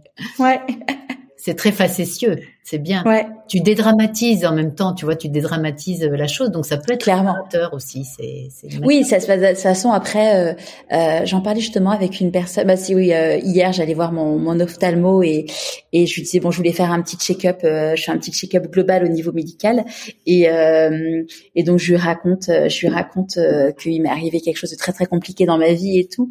Et elle me dit ah mais vous le dites avec vachement d'humour. J'ai bah oui, mais en fait moi c'est ma fin le burn-out, la séparation avec mon mari, bah en fait c'est des choses dont je parle avec le sourire parce que même si évidemment euh, ça a été les choses les plus difficiles que j'ai eu à vivre dans ma vie, en fait il y a un moment donné, bah il faut prendre du recul et de se dire que la vie la vie continue quoi.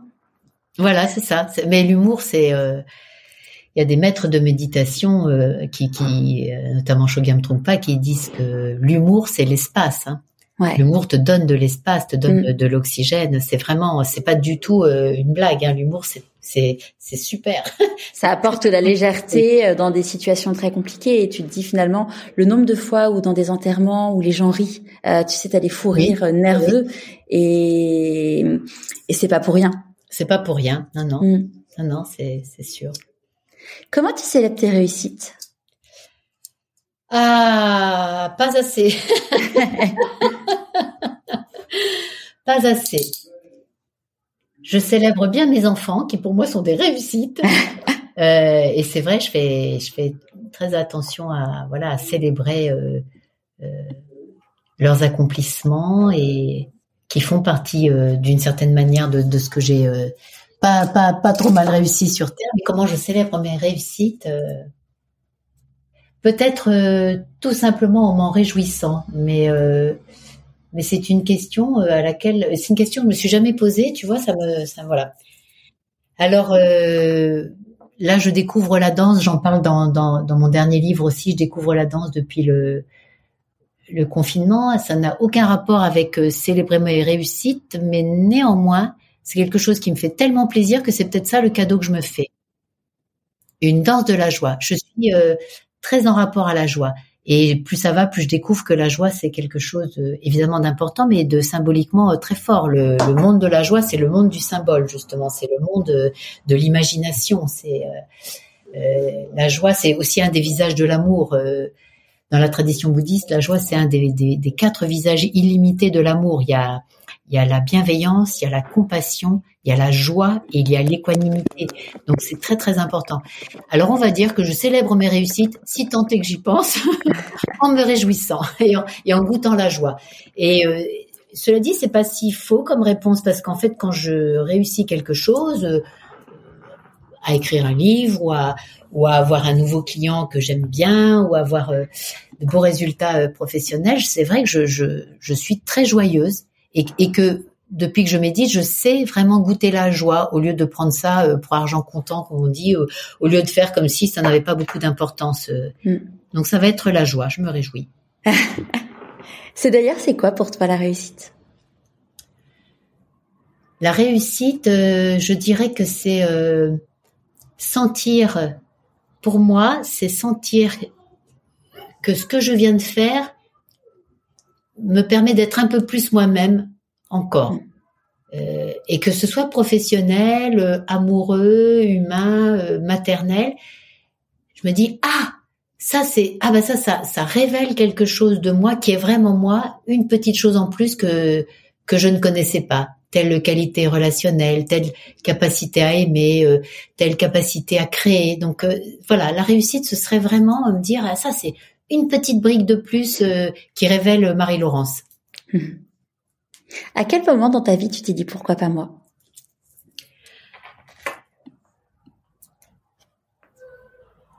Ben, je pense que je me suis dit pourquoi pas moi quand euh, quand on m'a proposé d'enseigner la méditation. Et c'était un pourquoi pas moi absolument dingue, puisque rien ne me préparait à ça, pensais-je à l'époque. Euh, ma mon activité professionnelle n'avait évidemment aucun rapport à ça, pensais-je.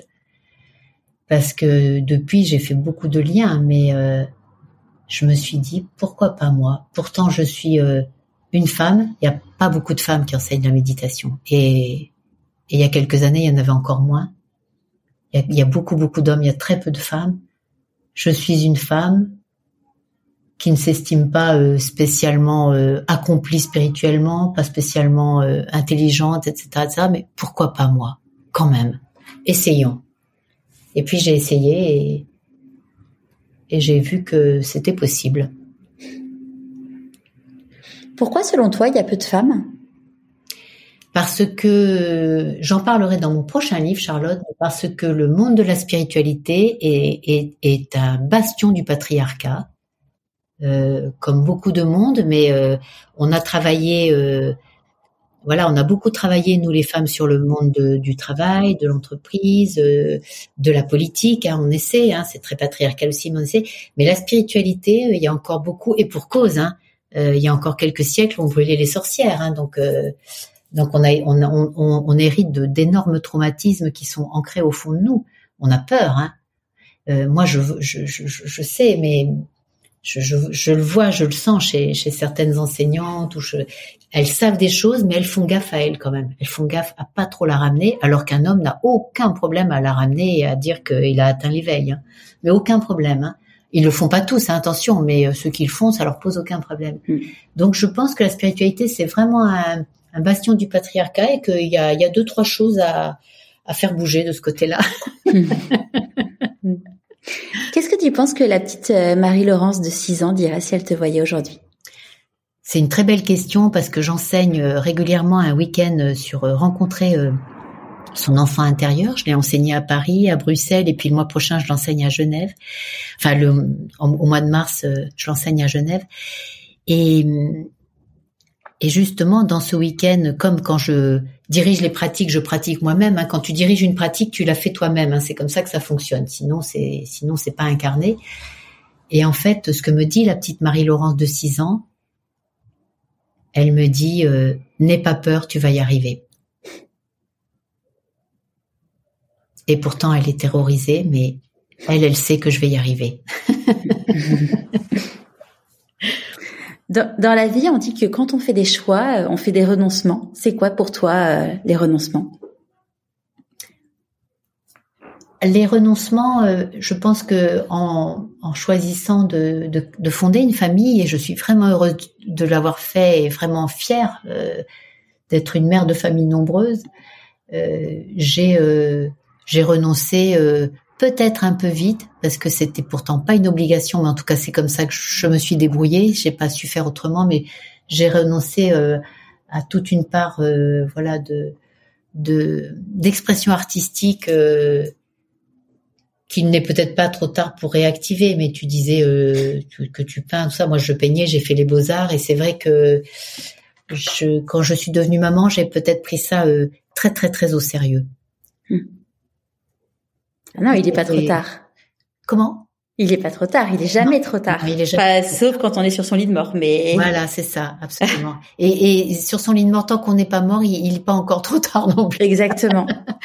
mais absolument. Donc voilà, j'ai renoncé à, à, des expressions artistiques qui que je pourrais euh, m'autoriser à, à, réactiver maintenant parce que je pense que c'est un petit peu dommage. T'as quel âge si c'est pas indiscret aujourd'hui? 60. D'accord.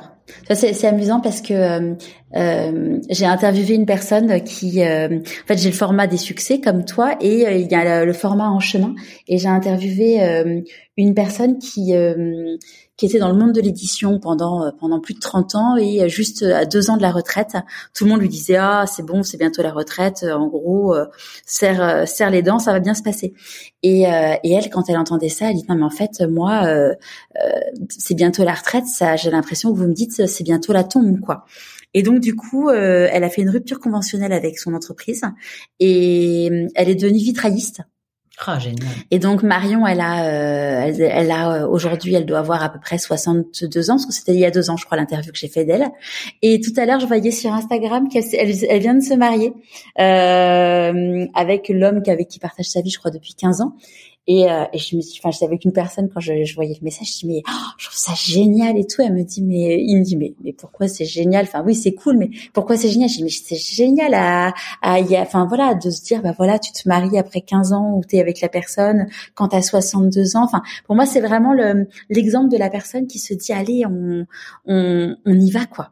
Oui, ça c'est vraiment. Euh il y a, y a euh, beaucoup de mouvements euh, de femmes euh, en ce moment auxquels on assiste et qui, et qui vont dans le bon sens. Et, il y a aussi ces mouvements qui dénoncent l'agisme parce que effectivement, on, ça permet de voir que une femme de 50 ans n'est pas bonne à mettre au rebut, une femme de 60 ans non plus, une femme de 70 ans. moi, j'organise des rencontres à la Maison de la Méditation de Paris régulièrement où je reçois des hommes et beaucoup de femmes et euh, des femmes plutôt de mon âge, voire euh, plus âgées, et la vitalité et ce qu'elles ont à nous apprendre et le travail qu'elles accomplissent, euh, c'est juste mais enthousiasmant, enthousiasmant. Parce que là aussi, un homme âgé, on pense tout de suite vieillesse, une femme âgée, on pense vieille, quoi. Donc alors que alors que c'est une sage également. Et et et en fait écouter une femme qui a qui a vécu, mais c'est c'est juste passionnant. Et puis se dire qu'à 60 ans, euh, moi, euh, quand j'ai eu 60 ans, j'ai vraiment senti que je commençais une nouvelle vie. Ouais. Je te le dis à toi. voilà. Écoute, moi, je vais, euh, je, je, commence une nouvelle vie là euh, avec les, les, 40 ans qui arrivent. Ah, Donc c'est, ah, c'est aussi une nouvelle vie. Ah mais oui. Voilà. Mais 40 ans, c'est c'est magnifique. 50 mm. ans, c'est magnifique. 60 ans, c'est magnifique.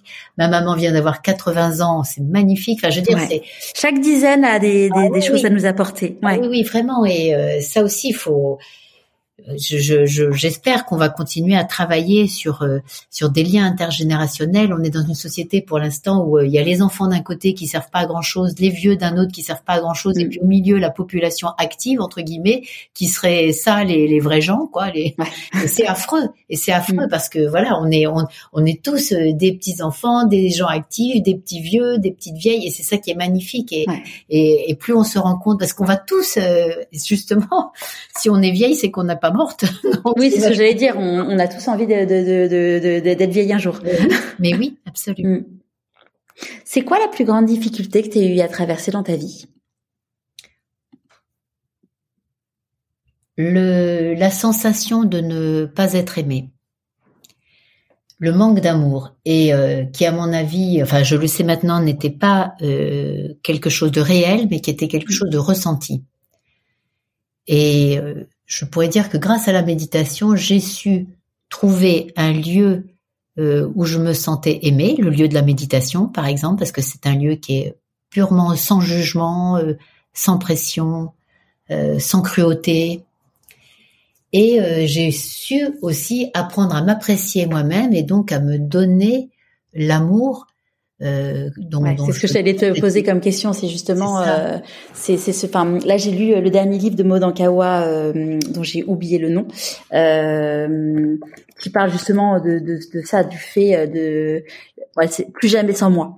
Et, et clairement, clairement, c'est c'est d'apprendre déjà à s'aimer parce qu'en fait, on a tendance, enfin, je dis on parce que je, je, je j'étais comme ça avant. J'allais chercher euh, de la reconnaissance ou de l'amour euh, à l'extérieur que qu'en fait c'était à moi de m'offrir à moi-même parce qu'en fait euh, je pouvais passer ma vie à aller le chercher. Oui, c'est c'est très important parce que en fait tant que on pense qu'on n'est pas digne d'amour, donc tant qu'on ne s'aime pas soi-même assez pour réaliser qu'on est digne d'amour, on a beau nous donner tout l'amour du monde, on ne, on ne sait pas quoi en faire. En fait, on ne le voit pas. Et, euh, et, pour ça, les pratiques de bienveillance, euh, d'autocompassion, de euh, d'amitié envers soi, euh, c'est vraiment c'est des exercices. Moi, j'ai beaucoup beaucoup pratiqué ça. C'est des pratiques que j'ai découvert à partir de 2006 et que j'ai beaucoup pratiqué, beaucoup enseigné, et ça m'a énormément aidé parce que je pense que c'était ma plus grosse difficulté, ce, cet indécrottable sentiment de ne pas être aimé. Et là, je me suis détendue avec ça. Ça y est, c'est voilà, je me suis détendue. Il y a toujours des moments où euh, où je me sens plus triste que d'autres ou moins aimée que d'autres, mais ça n'a, c'est, pas, ça prend plus du tout euh, les, proportions dramatiques que ça pouvait prendre. Et c'est des difficultés parce que c'est très difficile euh, de, de, vivre avec ça et de, de, de s'accomplir dans ce contexte-là et, d'avancer dans avec cette sensation-là, ce sentiment d'être d'être mal aimé. Alors que effectivement, la grande découverte, c'est qu'on a beaucoup d'amour en nous et qu'on peut se l'offrir. C'est aussi en ça que consistent euh, les, les pratiques de l'enfant intérieur, en fait, hein, parce que on se voit petite fille, petit garçon, euh, et on voit à quel point ça nous touche le cœur et à quel point on peut euh, se donner de l'amour, y compris à cet enfant qui a peut-être été mal aimé petit. C'est vraiment génial. L'esprit humain est, est, est d'une intelligence et d'une ingéniosité illimitée. C'est incroyable. L'esprit, le cœur, hein, c'est la même chose. Hein. Quand je dis l'esprit, je veux pas dire juste le mental, intellectuel, mais oui, l'âme, toute euh, l'âme, voilà, le, le cœur, toute cette euh, euh voilà cette euh, puissance euh, qu'on a en, nous, hein, de, de, de réflexion, d'imagination, d'amour. Mhm. Hmm. De quoi tu es la plus fière aujourd'hui?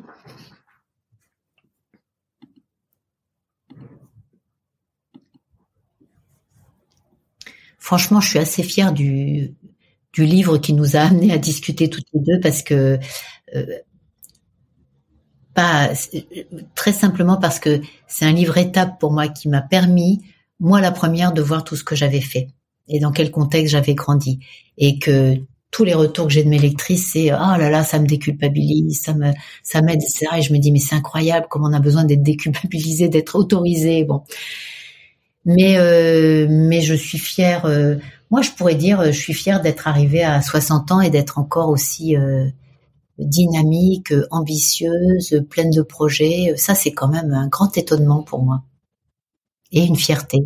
Me sentir aussi en forme de d'aimer mon corps, d'aimer d'aimer comme je suis. Ça, c'est vraiment une grande. Ouais, je suis fière de ça parce que c'était pas gagné. Quand je me revois à 20 ans ou à 30 ans, franchement, c'était pas gagné. Qu'as-tu envie de dire aux personnes que tu croiserais là et qui te diraient euh, tu n'en es là que grâce à de la chance? J'ai pas compris la question, euh, Si tu croises quelqu'un là qui te dit ah non mais attends, t'as monté ta boîte, t'as l'air hyper épanoui. En plus euh, euh, aujourd'hui tu es quelqu'un de très très reconnu dans l'univers de la méditation. C'est tu n'en es là que grâce à la chance. Oh, je pense que il y a un peu de chance et de et d'opportunité et une bonne étoile et un ange gardien, certes, mais après j'ai tellement travaillé et je continue, je travaille tellement dans ma vie. Mais après, là, vraiment, le secret, c'est d'arriver à, à, travailler euh, dans le bon sens. Euh, en ce moment, je suis en train de lire euh, un livre de Audre Lorde, la, l'afro-américaine féministe, un livre qu'elle a écrit en 77, qui est un recueil de conférences qu'elle a donné dans les années, dans la fin des années 70 et elle dit que le travail est un lieu érotique. Et elle parle de l'érotisme comme euh, non pas comme euh, quelque chose réduit à la pornographie comme euh, comme on nous le fait croire enfin tout à fait lié à, à l'acte sexuel et en plus à certaines manières de montrer l'acte sexuel mais que non l'érotisme c'est vraiment un élan vital qui nous met en mouvement qui qui nous permet de de faire le lien entre nos, notre conscience et un chaos profond qui est au fond de nous mais qui est plein de vie. Et euh, elle donne comme exemple le travail qui peut vraiment être le lit de l'érotisme, mais de cet érotisme bien compris comme, élan vital. Donc j'ai beaucoup travaillé, mais je suis vraiment contente quand à chaque fois que j'ai travaillé, je l'ai fait euh, de manière euh, vraiment dans un élan vital. J'ai beaucoup organisé de séminaires de méditation, mais c'était un travail extrêmement puissant. J'ai, beaucoup accompagné de clients dans leur visibilité, mais c'était vraiment un travail qui me motivait énormément, etc. Donc, euh, je, je veux pas, euh, quand je dis, euh, il y a un peu de chance, mais il y a beaucoup de travail, je veux surtout pas qu'on entende que le travail c'est un sacerdoce et que j'en ai bavé et tout. Bien sûr, j'en ai un peu bavé, c'est, c'est, ça, c'est le lot de toute vie humaine, mais j'ai quand même su mettre le travail et l'énergie euh, là où c'était intéressant pour moi. Ça, c'est vraiment important. Ça, ça demande quelques renoncements, ça demande des choix, mais mais c'est c'est vraiment une question essentielle. Est-ce qu'il y a un conseil que tu aurais aimé recevoir et du coup que tu aimerais donner aujourd'hui? Oui, euh, moi le conseil que je donnerais, j'en ai déjà parlé, mais je vais le redire parce que je, je ça m'a si j'avais su ça plus tôt, euh, ça m'aurait aidé, c'est de d'écrire. Euh, alors ça peut écrire, ça peut être tenir un journal, ça peut être écrire ses rêves, ça peut être euh, écrire des haïkus, avoir un petit carnet sur soi, écrire une pensée. C'est vraiment très beau de réaliser que notre vie vaut quelque chose. Et quand on écrit ce qu'on vit ou ce qu'on pense ou ce qu'on éprouve ou ce qu'on traverse ou ce qu'on aime, après avoir vu un film euh, à la télé ou une exposition dans un musée, quand on écrit, on, on, on réalise la valeur de notre vie. Toute vie a beaucoup de valeur et l'écriture est vraiment une très belle manière d'entrer en relation avec cette valeur, d'intégrer la valeur de notre existence. Oui, je rajouterais même de d'écrire euh, de, façon manuscrite parce que euh, c'est prouvé scientifiquement que le fait d'écrire de façon manuscrite nous, nous connecte à des parties de, de notre inconscient euh, où ça sera moins le cas quand on écrit sur ordinateur. Merci beaucoup pour la précision parce que pour moi c'était évidemment écrire. Euh, mm. Tu vois quand je dis un carnet sur la table de chevet ou un petit carnet dans la poche. Moi j'ai un petit, j'ai toujours des petits carnets là, les petits formats et avec un petit un petit stylo à billes très très léger parce que j'aime pas que mon sac à main soit lourd. J'ai des micro sacs à main. j'ai un tout petit carnet avec un petit un petit les petits stylos que je vole dans les chambres d'hôtel. Tu sais tout tout, oui. léger et qui est enfilé dans mon carnet et comme ça je suis dans le métro, je suis dans la rue, je suis euh, dans un café, hop et j'écris. Euh, si quelque chose me plaît ou m'interpelle, j'écris. Et c'est et j'écris à la main en effet. Le l'ordinateur c'est euh, c'est quand, quand on prêt on se, on se plonge dans des projets euh, plus longs et qu'il va falloir diffuser. Mais le manuscrit c'est très important. Hmm. C'est quoi le meilleur conseil qu'on t'ait donné? Le meilleur conseil qu'on m'ait donné, c'est mon professeur de méditation qui me l'a donné. C'est parle à partir de ta propre expérience.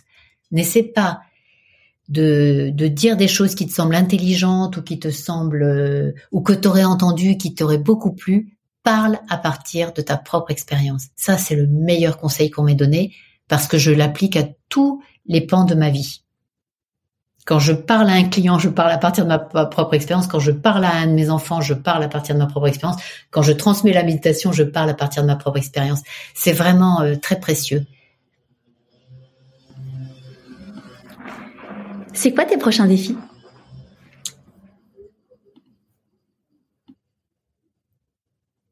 Alors mon prochain défi tout proche, c'est de, concevoir entièrement un,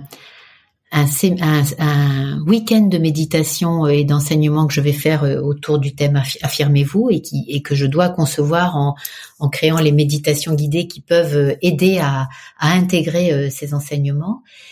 Et puis, euh, et c'est un défi parce que je prends ça très, enfin, voilà, je, pour moi la méditation, c'est voilà, c'est pas du tout un, un passe-temps ou un hobby ou un petit supplément euh, d'âme ou je ne sais quoi. C'est vraiment quelque chose qui peut profondément aider. Donc j'essaie de, de faire ça le plus honnêtement possible. Donc ça, c'est un défi. Et puis, euh, bah, le, le prochain défi, ça pourrait être de me remettre à peindre. Je te le souhaite. Merci beaucoup, Charlotte. Est-ce que tu as, alors on reparlera euh, avant de se quitter de, de, tes livres, mais est-ce que tu aurais un conseil de lecture à partager avec nous? Oh là là, j'en ai tellement. D'ailleurs, à chaque à chaque euh, fin euh, de, mes livres, il y a toujours une, bibliographie parce que je me nourris beaucoup, beaucoup. Je lis énormément, je lis beaucoup, beaucoup. J'adore. Là, je suis en train de lire un livre de Gloria Stanheim qui s'appelle euh, Une révolution intérieure et qui vient juste d'être réédité en français avec une préface de Mona Chollet et je me régale. Je trouve que c'est un livre qui nous éclaire beaucoup sur euh, le système éducatif, euh, sur le système du travail, sur l'enfant intérieur. Je m'attendais pas du tout à trouver cette notion-là chez Gloria Stanheim de, l'enfant intérieur. C'est un livre qui fait des liens avec différents thématiques que je travaillais mais que j'arrivais pas forcément à harmoniser. Et euh, ça nous montre euh, de quelle manière il est si facile de perdre l'estime de soi. Et donc, comment la regagner. Super. Et donc du coup pour tes livres, euh, donc le euh, Affirmez-vous vient de sortir en poche. Absolument chez Pocket. Il sort aujourd'hui. Il sort le voilà. Aujourd'hui même le 16 février. Voilà exactement. il sort aujourd'hui en poche chez Pocket et il sort également en, audio et en plus je suis contente parce que c'est moi qui l'ai enregistré. J'ai passé le casting. Tu sais, normalement les livres audio ils les, ils les font enregistrer par des comédiennes évidemment ou des comédiens. Et j'ai demandé à passer le casting. J'ai été reçue. j'ai été retenue. Donc j'ai pu l'enregistrer. Alors évidemment c'est peut-être pas comme une comédienne, mais en tout cas, c'est. Oui, mais c'est encore plus juste parce que chaque mot, euh, ouais. c'est fait avec beaucoup de cœur. Puis comme ça, ça me mm. permet de guider aussi avec ma voix les, les exercices de la fin. Donc ça, c'est, euh, ça s'appelle, c'est chez Audible, c'est, c'est écoutable chez Audible. Ouais. Et puis tu, et puis avant ça, bah, j'avais euh, sorti. Alors, affirmez-vous existe en grand format euh, sous le titre Éclore enfin. Et puis avant ça, j'avais sorti plusieurs guides sur la méditation et la méditation de la bienveillance euh, chez le Duc. Je mettrai de toute façon tous les liens euh, sur le blog pourquoi pas. D'accord. Et en 2014, quand j'ai commencé à enseigner, j'ai donc euh, aussi ouvert un blog qui s'appelle Méditation et Action. Ouais. Et sur lequel je raconte comme ça, euh, j'écris des, des, petits billets euh, sur la manière dont la méditation se s'ancre dans mon quotidien. Et puis je parle aussi des, des belles rencontres que je fais de d'enseignants de méditation ou d'auteurs ou d'autrices. voilà. Super. Je mettrai, euh, de toute façon, c'est médita méditation et action.com. Je mettrai le lien aussi, aussi sur le blog. Merci beaucoup, Charlotte. avec grand plaisir. À qui as-tu envie de dire merci? Et pourquoi avant qu'on se quitte? Alors euh, j'ai envie de dire euh, merci à Fabrice Midal qui m'a donc euh, enseigné la méditation et puis merci à mon mari Bruno qui est un soutien de chaque jour et qui est un, un véritable ami qui est peut-être le plus bel ami que je puisse rencontrer et qui partage ma vie depuis 40 ans. C'est beau. voilà. Et, euh, et moi, j'ajouterais merci à Nadalette euh, Lafonta que j'avais eu euh, le plaisir d'interviewer, qui qui m'avait envoyé un, un, petit mail en me disant que qu'elle voulait nous mettre en relation pour que je puisse t'interviewer. Donc un grand grand merci Nadalette que j'embrasse. J'embrasse aussi Nadalette que j'aime beaucoup, qui a de très belles pages aussi sur l'écriture et qui euh, parle aussi très bien de, de la méditation qui l'a beaucoup aidé dans son parcours de vie. Mmh. Qui a un parcours euh, incroyable aussi. Euh, merci, Charlotte. merci à toi. Merci Charlotte aussi. Un grand merci à Charlotte. C'était très très agréable de converser avec toi. Merci beaucoup pour tes questions et ton écoute. Avec plaisir. Merci merci d'avoir partagé tout ça avec nous. À très vite. À bientôt. Au revoir. J'espère de tout cœur que cet épisode vous aura plu. Si c'est le cas, je vous invite à vous abonner sur votre plateforme d'écoute préférée et mettre 5 étoiles et un commentaire sur Apple Podcast. Pour moi, c'est énorme. Pour continuer à suivre les aventures de mon invité et recevoir des conseils pour écouter votre petite voix, inscrivez-vous à la newsletter et suivez Pourquoi pas moi sur Instagram. Vous avez tous les liens dans les notes de l'épisode. Et évidemment, n'hésitez pas à en parler autour de vous. Je vous dis donc à vendredi pour la newsletter et à dans 15 jours pour le prochain épisode.